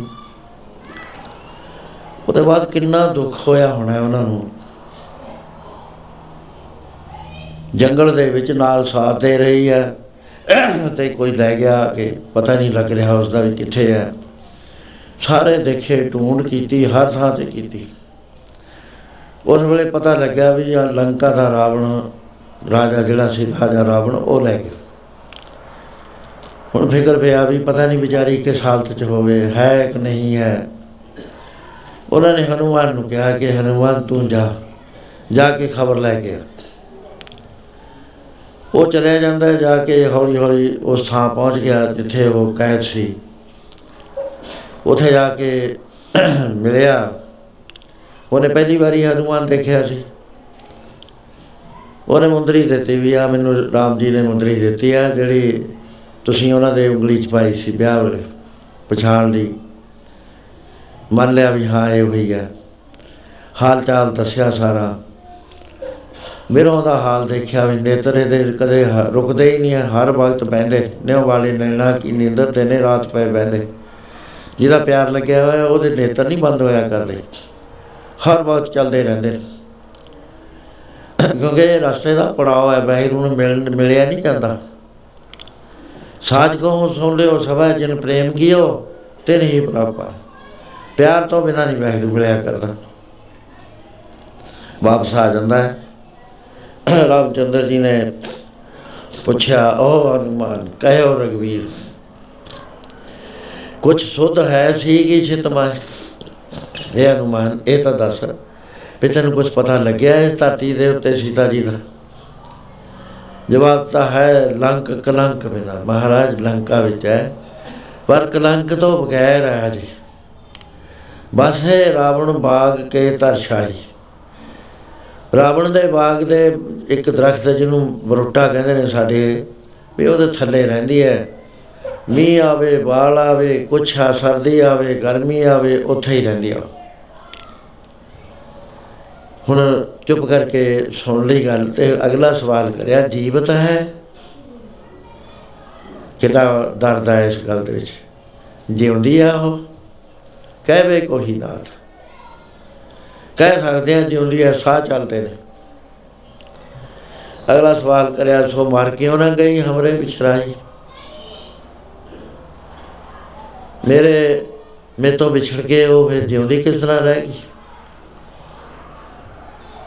ਰਾਮ ਦਾ ਵਿਯੋਗੀ ਜਿਉਂਦਾ ਤਾਂ ਹੈ ਨਹੀਂ, ਪਵਿਰੋ ਪਿਅੰਗਮ ਮਨ ਵਸੇ, ਮੰਤ ਨਾ ਮਾਨੇ, ਕੋਈ ਰਾਮ ਵਿਯੋਗੀ ਨਾ ਜੀਏ ਜੀਏ ਤਾਂ ਬੋਰਾ ਹੋਏ। ਕਹਿਣ ਲੱਗੇ ਮਹਾਰਾਜ ਕਹਿਵੇ ਕੋਈ ਨਾ, ਸੋ ਮਰ ਕੇ ਉਹਨੇ ਗਈ ਹਮਰੇ ਵਿਛਰਾਈ ਕਹਿਣ ਲੱਗਿਆ, ਮਹਾਰਾਜ, ਮੈਂ ਤਾਂ ਇਹ ਦੇਖਿਆ ਹੈ ਵੀ ਉਹਦੇ ਪ੍ਰਾਣ ਤੁਹਾਡੇ ਚਰਨਾਂ 'ਚ ਵਸਦੇ ਨੇ, ਇੱਥੇ ਤੱਕ ਪ੍ਰਾਣ ਲੈਣ ਵਾਲਾ ਪਹੁੰਚ ਨਹੀਂ ਸਕਦਾ। ਪ੍ਰਾਣ ਵਸੇ ਪਦ ਪੰਕਜ ਮੇ, ਜਮ ਆਵਤ ਹੈ ਪਰ ਪਾਵਤ ਨਹੀਂ। ਆਉਂਦੇ ਤਾਂ ਹੈ, ਲੇਕਿਨ ਪਹੁੰਚਦੇ ਨਹੀਂ ਹੈ, ਉੱਥੇ ਤੱਕ ਆਉਂਦੇ ਨਹੀਂ ਹੈ। ਸੋ ਪਿਆਰ ਦੀ ਬਾਤ ਹੁੰਦੀ ਹੈ, ਪਿਆਰ ਗੱਲਾਂ ਦਾ ਨਹੀਂ ਹੁੰਦਾ, ਜੇ ਕੋਈ ਕਹੋ। ਪਿਆਰ ਤਾਂ ਖਿੱਚ ਹੁੰਦੀ ਹੈ, ਅੰਦਰ ਤੂ ਹੁੰਦੀ ਹੈ, ਅੰਦਰਲੀ। ਜਿਹਦੇ ਅੰਦਰ ਇਹ ਪੈਦਾ ਹੋ ਜਾਵੇ ਜਦ ਅੰਤ ਜਬ ਅੰਤਰ ਪ੍ਰਭ ਹਰ ਜੀਉ ਬਣਾਈ ਤਬ ਜੋ ਕੁਝ ਕਰੇ ਸੋ ਮੇਰੇ ਹਰ ਪ੍ਰਭ ਪਾਈ। ਪਿਆਰ ਦੇ ਵਿੱਚ ਕੋਈ ਲਾਂਭਾ ਨਹੀਂ ਹੁੰਦਾ। ਲਾਂਭਾ ਨਹੀਂ ਕੋਈ ਵੀ ਹੁੰਦਾ, ਜਿੱਥੇ ਰੱਖਦਾ ਉੱਥੇ ਹੀ ਠੀਕ ਹੈ ਮੇਰਾ ਪਿਆਰ ਵਾਲਾ ਜਿੱਥੇ ਮੈਨੂੰ ਕਹਿੰਦਾ ਵੀ ਇੱਥੇ ਰਹਿ, ਉੱਥੇ ਹੀ ਰਹਿ। ਪਿਆਰ 'ਚ ਕੋਈ ਸ਼ਿਕਾਇਤ ਨਹੀਂ ਹੋਇਆ ਕਰਦੀ। ਪਿਆਰ ਦੇ ਵਿੱਚ ਕੰਪਲੀਟ ਸਰੈਂਡਰ ਹੋਇਆ ਕਰ ਪਿਆਰ ਵਾਲਾ ਕਦੇ ਨਹੀਂ ਆਪਣੇ ਪਿਆਰ ਵਾਲੇ ਨੂੰ ਕਹਿੰਦਾ ਵੀ ਮੈਂ ਬਿਮਾਰ ਆ ਤੂੰ ਮੈਨੂੰ ਰਾਜੀ ਕਰ ਦੇ। ਨਹੀਂ ਕਹਿੰਦਾ, ਉਹ ਕਹਿੰਦਾ ਵੀ ਇਹਨੂੰ ਪਤਾ ਹੀ ਹੈ। ਜਾਣਦੇ ਹੀ ਨਹੀਂ ਉਹ ਮੇਰੇ ਬਿਮਾਰ ਰੱਖਣ ਵਿੱਚ ਹੀ ਕੋਈ ਨਾ ਕੋਈ ਮੇਰਾ ਉਹਦਾ ਭਲਾ ਹੈ। ਮੈਨੂੰ ਉਹ ਖੁਸ਼ ਹੈ ਇਸ ਗੱਲ ਦੇ ਅੰਦਰ। ਗੁਰੂ ਦਸ਼ਮੇਸ਼ ਪਿਤਾ ਮਹਾਰਾਜ ਜਦੋਂ ਅਨੰਦਪੁਰ ਸਾਹਿਬ ਛੱਡ ਕੇ ਮਾਛੀ ਵਾਲੇ ਆ ਗਏ, ਚੌਂਕੌਰ ਸਾਹਿਬ ਆਏ। ਉੱਥੇ ਦੋ ਬੜੇ ਸਾਹਿਬਜ਼ਾਦੇ ਸ਼ਹੀਦ ਹੋ ਗਏ। ਸਰਸੇ ਦੇ ਕੰਢੇ ਤੇ ਦੋ ਛੋਟੇ ਸਾਹਿਬਜ਼ਾਦੇ ਤੇ ਮਾਤਾ ਜੀ ਕਿਸੇ ਪਾਸੇ ਨੂੰ ਚਲੇ ਗਏ। ਕੋਈ ਪਤਾ ਨਹੀਂ ਕਿੱਧਰ ਨੂੰ ਜਾ ਰਹੇ। ਮਾਤਾਵਾਂ ਕਿਸੇ ਹੋਰ ਪਾਸੇ ਨੂੰ ਚਲੇ ਗਈਆਂ ਦਿੱਲੀ ਵੱਲ ਨੂੰ। ਉਸ ਵੇਲੇ 40 ਸਿੰਘ ਨਾਲ ਨੇ। 40 ਸਿੰਘਾਂ ਨੇ ਪੂਰਾ ਇੱਕ ਦਿਨ ਮੁਗਲ ਫੌਜਾਂ ਨੂੰ ਰੋਕਿਆ, ਪੂਰਾ ਇੱਕ ਦਿਨ। ਉਹਦੇ ਬਾਅਦ ਗੁਰੂ ਮਹਾਰਾਜ ਤਿੰਨ ਸਿੰਘਾਂ ਨੂੰ- ਦੋ ਸਿੰਘਾਂ ਨੂੰ ਨਾਲ ਲੈ ਕੇ ਬਾਹਰ ਆਏ। ਉਹ ਰਸਤੇ 'ਚ ਵਿਛੜ ਗਏ।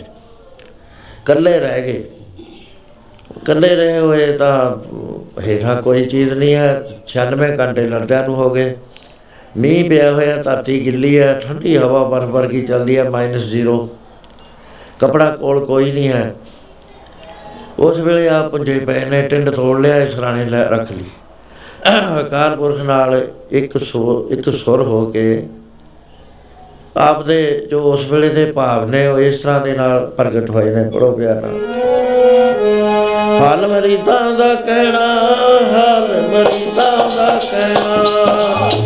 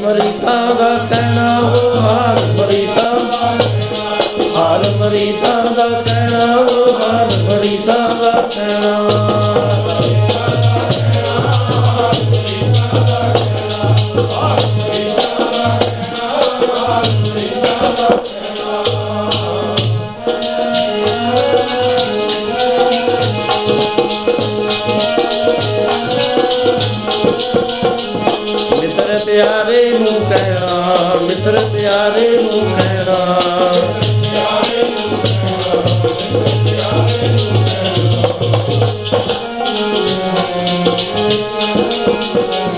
ਹਾਲ ਮਰੀਤਾ ਦਾ ਕਹਿਣਾ, ਉਹ ਮਿੱਤਰ ਪਿਆਰੇ ਨੂੰ ਕਹਿਣਾ ਹਾਲ ਮਰੀਤਾ ਮਿੱਤਰ ਪਿਆਰੇ ਨੂੰ ਕਹਿਣਾ ਕਹਿਣ।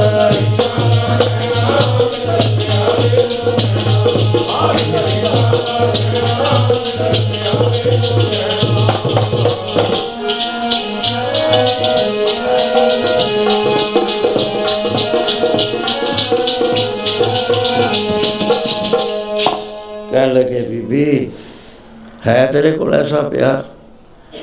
ਅਸੀਂ ਤਾਂ ਕਰਜ਼ਾਂ ਦੇ ਮਾਰੇ ਹੋਏ ਆ ਮਾੜੀ ਜੀ ਤਕਲੀਫ ਹੋਵੇ, ਕੁਛ ਹੋਵੇ। ਹੇ ਵੈਗਰੂ ਰੱਖ ਲੈ। ਹੇ ਵੈਗਰੂ ਬਚਾ ਲੈ। ਸਾਡਾ ਸਾਡਾ ਜਿਹੜਾ ਹੈ ਨਾ, ਸੋਚ ਨਿੱਜੀ ਘੇਰੇ ਜਾਈ ਹੋਈ ਹੈ। ਵੈਗਰੂ ਨਾਲ ਪਿਆਰ ਨਹੀਂ ਹੈ। ਕੋਈ ਬਿਰਲਾ ਹੈ ਜਿਹੜਾ ਵੈਗਰੂ ਨਾਲ ਪਿਆਰ ਕਰਦਾ ਜੇ ਕਰਦਾ ਹੈ, ਫਿਰ ਉਹ ਦੁੱਖ ਆਵੇ, ਸੁੱਖ ਆਵੇ। ਜੇ ਸੁੱਖ ਤੇ ਤਾਂ ਤੁਝੇ ਰਾਤੀ ਦੁੱਖ ਵੀ ਤੁਝੇ ਤੇ ਆਈ ਜੇ ਭੁੱਖ ਤੇ ਤਾਂ ਇਤੀ ਰਾਜਾ। ਦੁੱਖ ਵੇ ਸੁਖ ਪਿਆਰ ਵਿੱਚ ਸ਼ਿਕਾਇਤ ਨਹੀਂ ਹੋਇਆ ਕਰਦੀ, ਆਪਾ ਸਮਰਪਣ ਹੋਇਆ ਕਰ। ਲਾਂਬੇ ਮੇਲੇ ਜਿਹੜੇ ਹੁੰਦੇ ਨੇ, ਉਹ ਪਿਆਰ ਨਹੀਂ ਕਹਾਇਆ ਕਰਦਾ ਸੋ ਕਹਿਣ ਲੱਗੇ, ਬੀਬਾ, ਇਹ ਜਿਹਾ ਪਿਆਰ ਮੰਗਦਾ ਫਿਰ ਇਹ ਹੈ, ਸਾਡਾ ਪਿਆਰ ਤਾਂ ਲੋਕਾਂ 'ਚ ਹੈ ਕੰਡਾਪਾਂ 'ਚ ਹੈ, ਬਾਲ ਬੱਚਿਆਂ 'ਚ ਹੈ। ਉਹ ਐਸਾ ਸ਼ੈਗਨ ਪਿਆਰ ਨਹੀਂ ਮੰਗਦਾ ਹੈ। ਉਹ ਕੰਪਲੀਟ ਪਿਆਰ ਮੰਗਦਾ ਹੈ ਪੜ ਲਓ। ਲੋਕ ਕਟੰਬ ਸਭੂ ਤੇ ਤੋੜਾ ਤੋ ਆਪਣ ਬੇਟੀ ਆਵੇ ਹੋ।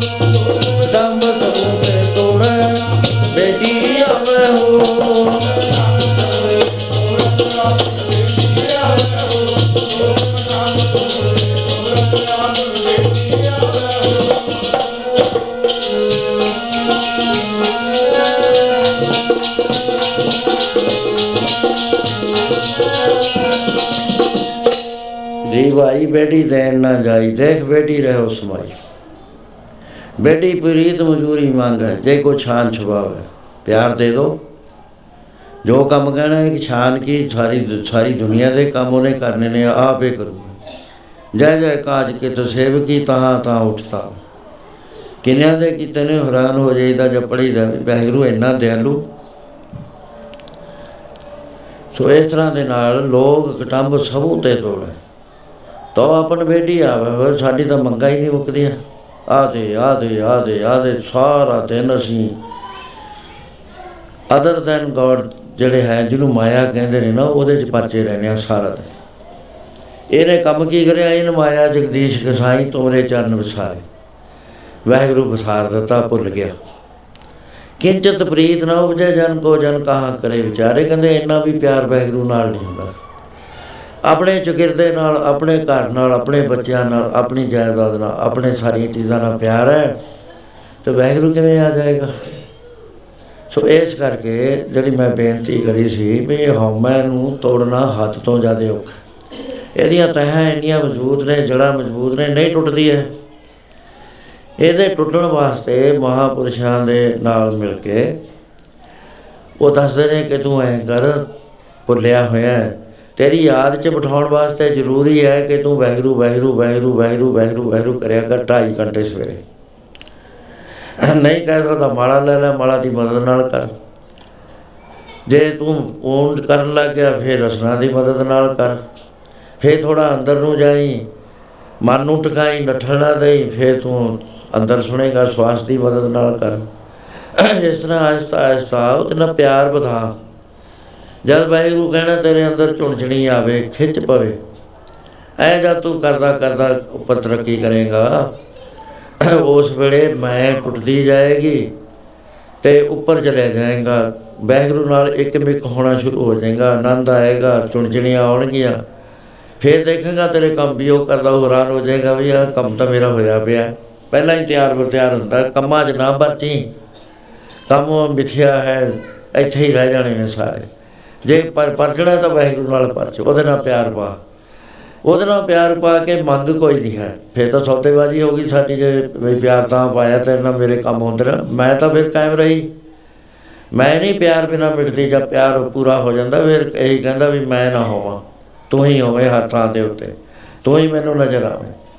ਸੋ ਇਸ ਤਰ੍ਹਾਂ ਦੇ ਨਾਲ ਸਾਡਾ ਜਿਹੜਾ ਅਸਲ ਮਨੋਰਥ ਹੈ ਉਹ ਹੈ ਕਿ ਅਸੀਂ ਕਿਸੇ ਤਰੀਕੇ ਨਾਲ ਪਰਮੇਸ਼ਰ ਦੇ ਦਰ ਤੇ ਪਹੁੰਚ ਜਾਈਏ ਭਈ ਪ੍ਰਾਪਤ ਮਾਨੁਖ ਦੇਵਰੀਆ ਗੋਬਿੰਦ ਮਿਲਣ ਕੀ ਇਹ ਤਰੀ ਬਰੀ ਅਬਰ ਕਾਜ ਤੇਰੇ ਕਿਤੇ ਨਾ ਕਾਮ ਮਿਲ, ਸਾਧ ਸੰਗਤ ਭਜ ਕੇਵਲ ਹੋਇਆ ਕੀ ਹੈ ਸਾਡੇ ਨਾਲ ਵਿਆਹ ਜ਼ਰਾਉ ਅਸੀਂ ਇਹ ਇਹ ਕਹਿਣ ਵਾਸਤੇ ਤਾਂ ਕਹਿੰਦੇ ਹਾਂ, ਸਾਡੇ ਅੰਦਰ 1% ਵੀ ਰੁਚੀ ਨਹੀਂ ਜਾਗਦੀ ਵੀ ਅਸੀਂ ਪਰਮੇਸ਼ਰ ਨੂੰ ਮਿਲਣਾ ਹੈ। ਸਾਡੇ ਅੰਦਰ ਅਦਰ ਦੈਨ ਜਿਹੜੀ ਪਰਮੇਸ਼ਰ ਹੈ, ਉਹ ਰੁਚੀਆਂ ਜਾਗੀਆਂ ਹੋਈਆਂ, ਉਹਨਾਂ ਨੇ ਘਰ ਬਹੁਤ ਵੱਡਾ ਬਣਾਇਆ ਹੋਇਆ ਹੈ। ਉਹ ਸਾਰਾ ਹਉਮੈ ਦਾ ਮੰਡਲ ਹੈ ਉਹ ਇੱਕ ਤਰ੍ਹਾਂ ਦਾ ਜਾਦੂ ਦਾ ਖੇਲ ਹੋ ਰਿਹਾ ਉਹ ਜਾਦੂ ਦੇ ਵਿੱਚ ਅਸੀਂ ਫਸੇ ਹੋਏ ਆ ਤੇ ਅਸਲੀਅਤ ਵੱਲ ਨਹੀਂ ਜਾ ਰਹੇ। ਸੋ ਅਸਲੀਅਤ ਵੱਲ- ਵੱਲ ਜਾਣ ਵਾਸਤੇ ਜਿੱਥੇ ਅਸੀਂ ਗਿਰੇ ਪਏ ਆ ਉਥੋਂ ਪੌੜੀ ਚੜ੍ਹਦੀ ਆ। ਪੌੜੀ ਚੜ੍ਹਦੀ ਆ ਵਾਹਿਗੁਰੂ ਵਾਹਿਗੁਰੂ ਦੀ ਵਾਹਿਗੁਰੂ ਵਾਹਿਗੁਰੂ ਕਰਨਾ ਸ਼ੁਰੂ ਕਰ ਲਓ। ਢਾਈ ਘੰਟੇ। ਬਾਅਦ ਵਿੱਚ ਤਾਂ ਫਿਰ ਹਰ ਵਕਤ ਇਹ ਕਰਦਾ ਹੈ, ਅੱਖਾਂ ਜੀਵਾਂ ਬਿਸਰਾ ਮਰ ਜਾਓ। ਜੇ ਮੈਂ ਕਹਿਣਾ ਤਾਂ ਮੈਂ ਜਿਉਣਾ ਨਹੀਂ ਜਦ ਭੁੱਲ ਜਾਣਾ ਮੈਂ ਮਰ ਜਾਣਾ। ਤੋ ਇਸ ਤਰ੍ਹਾਂ ਸਾਧ ਸੰਗਤ ਜੀ ਬੜੇ ਸੁਲਝੇ ਹੋਈ ਸੰਗਤ ਬੈਠੀ ਹੈ। ਦੂਰ ਦਰਾਜ ਹੈ ਰੌਲਾ ਗੋਲਾ ਕੋਈ ਨਹੀਂ ਹੈ। ਤੇ ਬੜੇ ਪਿਆਰ ਨਾਲ ਆਪਾਂ ਬੜੀ ਗਹਿਰੀ ਬਾਤ ਵਿਚਾਰੀ ਹੈ। ਸੋ ਇਧਰਲੇ ਪਾਸੇ ਧਿਆਨ ਦਿਓ।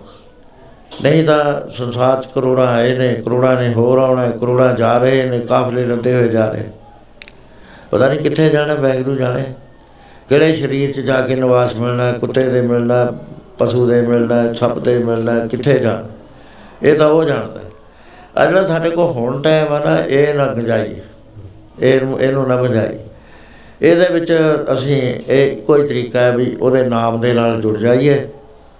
ਗੱਲਾਂ ਹੋਰ ਛੱਡ ਦੋ ਸਾਰੀਆਂ। ਸਭ ਐਵੇਂ ਨੇ, ਫਜ਼ੂਲ ਬਾਤਾਂ ਹੋਇਆ ਕਰਦੀਆਂ ਨੇ।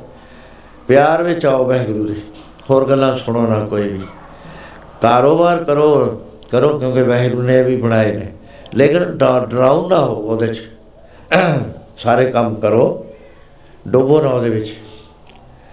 ਜਿੱਧਰ ਰਹਿਣਾ ਹਰ ਵਕਤ ਉਹ ਪਰਮੇਸ਼ਰ ਦੇ ਪਿਆਰ ਵਿੱਚ ਰਹਿਣਾ। ਜਦੋਂ ਅਸੀਂ ਇਹ, ਇਹਦਾ ਮੂਲ ਜਿਹੜਾ ਵੱਡਾ ਸਭ ਤੇ ਹੈ ਨਾ ਦਰਵਾਜ਼ਾ, ਉਹ ਹੈ ਸਤਸੰਗ। ਸਤਸੰਗ ਕਹੀ ਜੀ ਹੁੰਦੀ ਹੈ? ਸਤਸੰਗਤ ਕੈਸੀ ਜਾਣੀ ਹੈ ਜਿੱਥੇ ਇੱਕੋ ਨਾਮ ਬਖਾਣੀ ਹੈ। ਜਿੱਥੇ ਕੇਵਲ ਨਾਮ ਦੀ ਬਾਤ ਚੱਲਦੀ ਹੋਵੇ, ਉਹ ਤਾਂ ਹੁੰਦੀ ਹੈ ਸਤਸੰਗ, ਜਿੱਥੇ ਭਰਮ ਭੁਲੇਖੇ ਪਾਏ ਜਾਣ, ਆਦਮੀ ਦੀ ਬਿਰਤੀ ਉਹ ਖੜਾ ਦਿੱਤੀ ਜਾਵੇ। ਸੰਤ ਤਾਂ ਬੇਅੰਤ ਹੀ ਨੇ, ਕੋਈ ਹਿਸਾਬ ਹੈ? ਹਰੇਕ ਨੂੰ ਇਹ ਸੰਤ ਕਹਿੰਦੇ ਆ ਅਸੀਂ। ਬੜਾ ਜਿਹਾ ਚੋਲਾ ਪਾ ਲਿਆ ਸੰਤ ਜੀ। ਬਾਜਾ ਚੱਕ ਕੇ ਤੁਰ ਪਿਆ ਸੰਤ ਜੀ। ਸੰਤ ਨਹੀਂ ਹੁੰਦਾ, ਸੰਤ ਇੱਕ ਤਾਂ ਹੀ ਹੁੰਦਾ, ਕਿਤੇ ਬੜੀ ਮੁਸ਼ਕਲ ਨਾਲ ਲੱਭ ਜਾਵੇ ਲੱਭ ਜਾਵੇ ਨਾ ਲੱਭੇ, ਸਾਰੀ ਜ਼ਿੰਦਗੀ ਲੰਘ ਜਾਂਦੀ ਹੈ। ਸਾਧਰੋ ਕਦੇ ਪਰਮੇਸ਼ਰ ਨਹੀਂ ਭੁੱਲਦਾ, ਹਰ ਵਕਤ ਯਾਦ ਰਹਿੰਦਾ। ਐ ਸਮਝ ਲਓ ਵੀ ਉਹ ਆਪੇ ਪਰਮੇਸ਼ਰ ਹੁੰਦਾ, ਸੰਤ ਅਨੰਤ ਹੈ ਨਹੀਂ ਅੰਤਰ। ਜਿਨ੍ਹਾਂ ਦਾ ਵਿਸਰੇ ਨਾਮ ਸੇ ਕਿ ਨੇ ਆਪੇਦਰਾ ਜਾਣੋ ਮੂਲ ਸਾਈ ਜੀ। ਉਹਦਾ ਵੈਗਰੂ ਵਰਗੇ ਹੀ ਹੋਇਆ ਕਰਦੇ ਨੇ, ਪੂਰੇ ਭਾਗ ਹੋਣ, ਕਿਤੇ ਦਰਸ਼ਨ ਹੋਣ, ਉਹਨਾਂ ਦਾ ਬਚਨ ਮੰਨ ਲੈ ਕਹੂੰ ਸਾਧ ਸੰਗਤੇ ਪਾਵੈ, ਉਸ ਸਥਾਨ ਤੇ ਬਹੁਰ ਨਾ ਹੋਵੇ। ਅੰਤਰ ਹੋਏ ਗਿਆਨ ਪ੍ਰਕਾਸ਼, ਉਸ ਸਥਾਨ ਕਾ ਨਹੀਂ ਬਣਾ ਮਨ ਤਾਂ ਨਾਮ ਰਤੇ, ਇੱਕ ਰੰਗ ਸਦਾ ਵਸੇ, ਪਾਰ ਬ੍ਰਹਮ ਕੇ ਜੋ ਜਲ ਮੇ ਜਲਾ ਇੱਕ ਟਾਨਾ ਤਿਉ ਜੋਤੀ ਸੰਗ ਜੋਤ ਸਮਾਨ ਸੋ ਇਸ ਕਰਕੇ ਜੋ ਬੇਨਤੀਆਂ ਮੈਂ ਕੀਤੀਆਂ ਨੇ,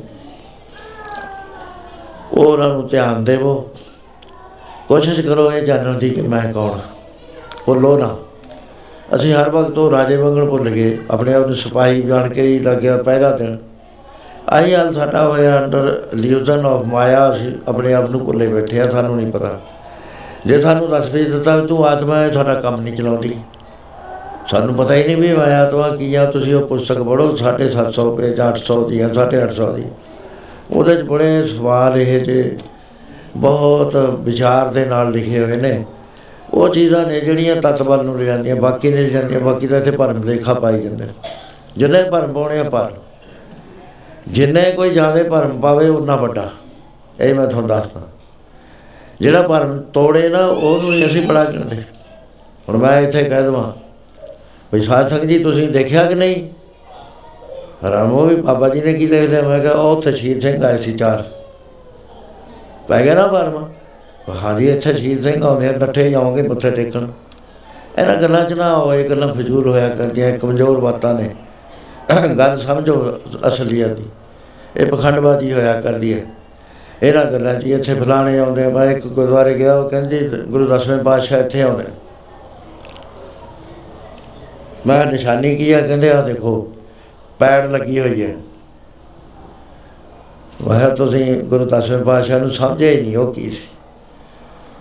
ਉਹ, ਉਹਨਾਂ ਦਾ ਸਰੀਰ ਹੈ ਜਾਂ ਨਹੀਂ ਹੈ ਜਿਹੜਾ ਪੈੜਾ ਉਹ ਕਰਦਾ ਫਿਰੇ।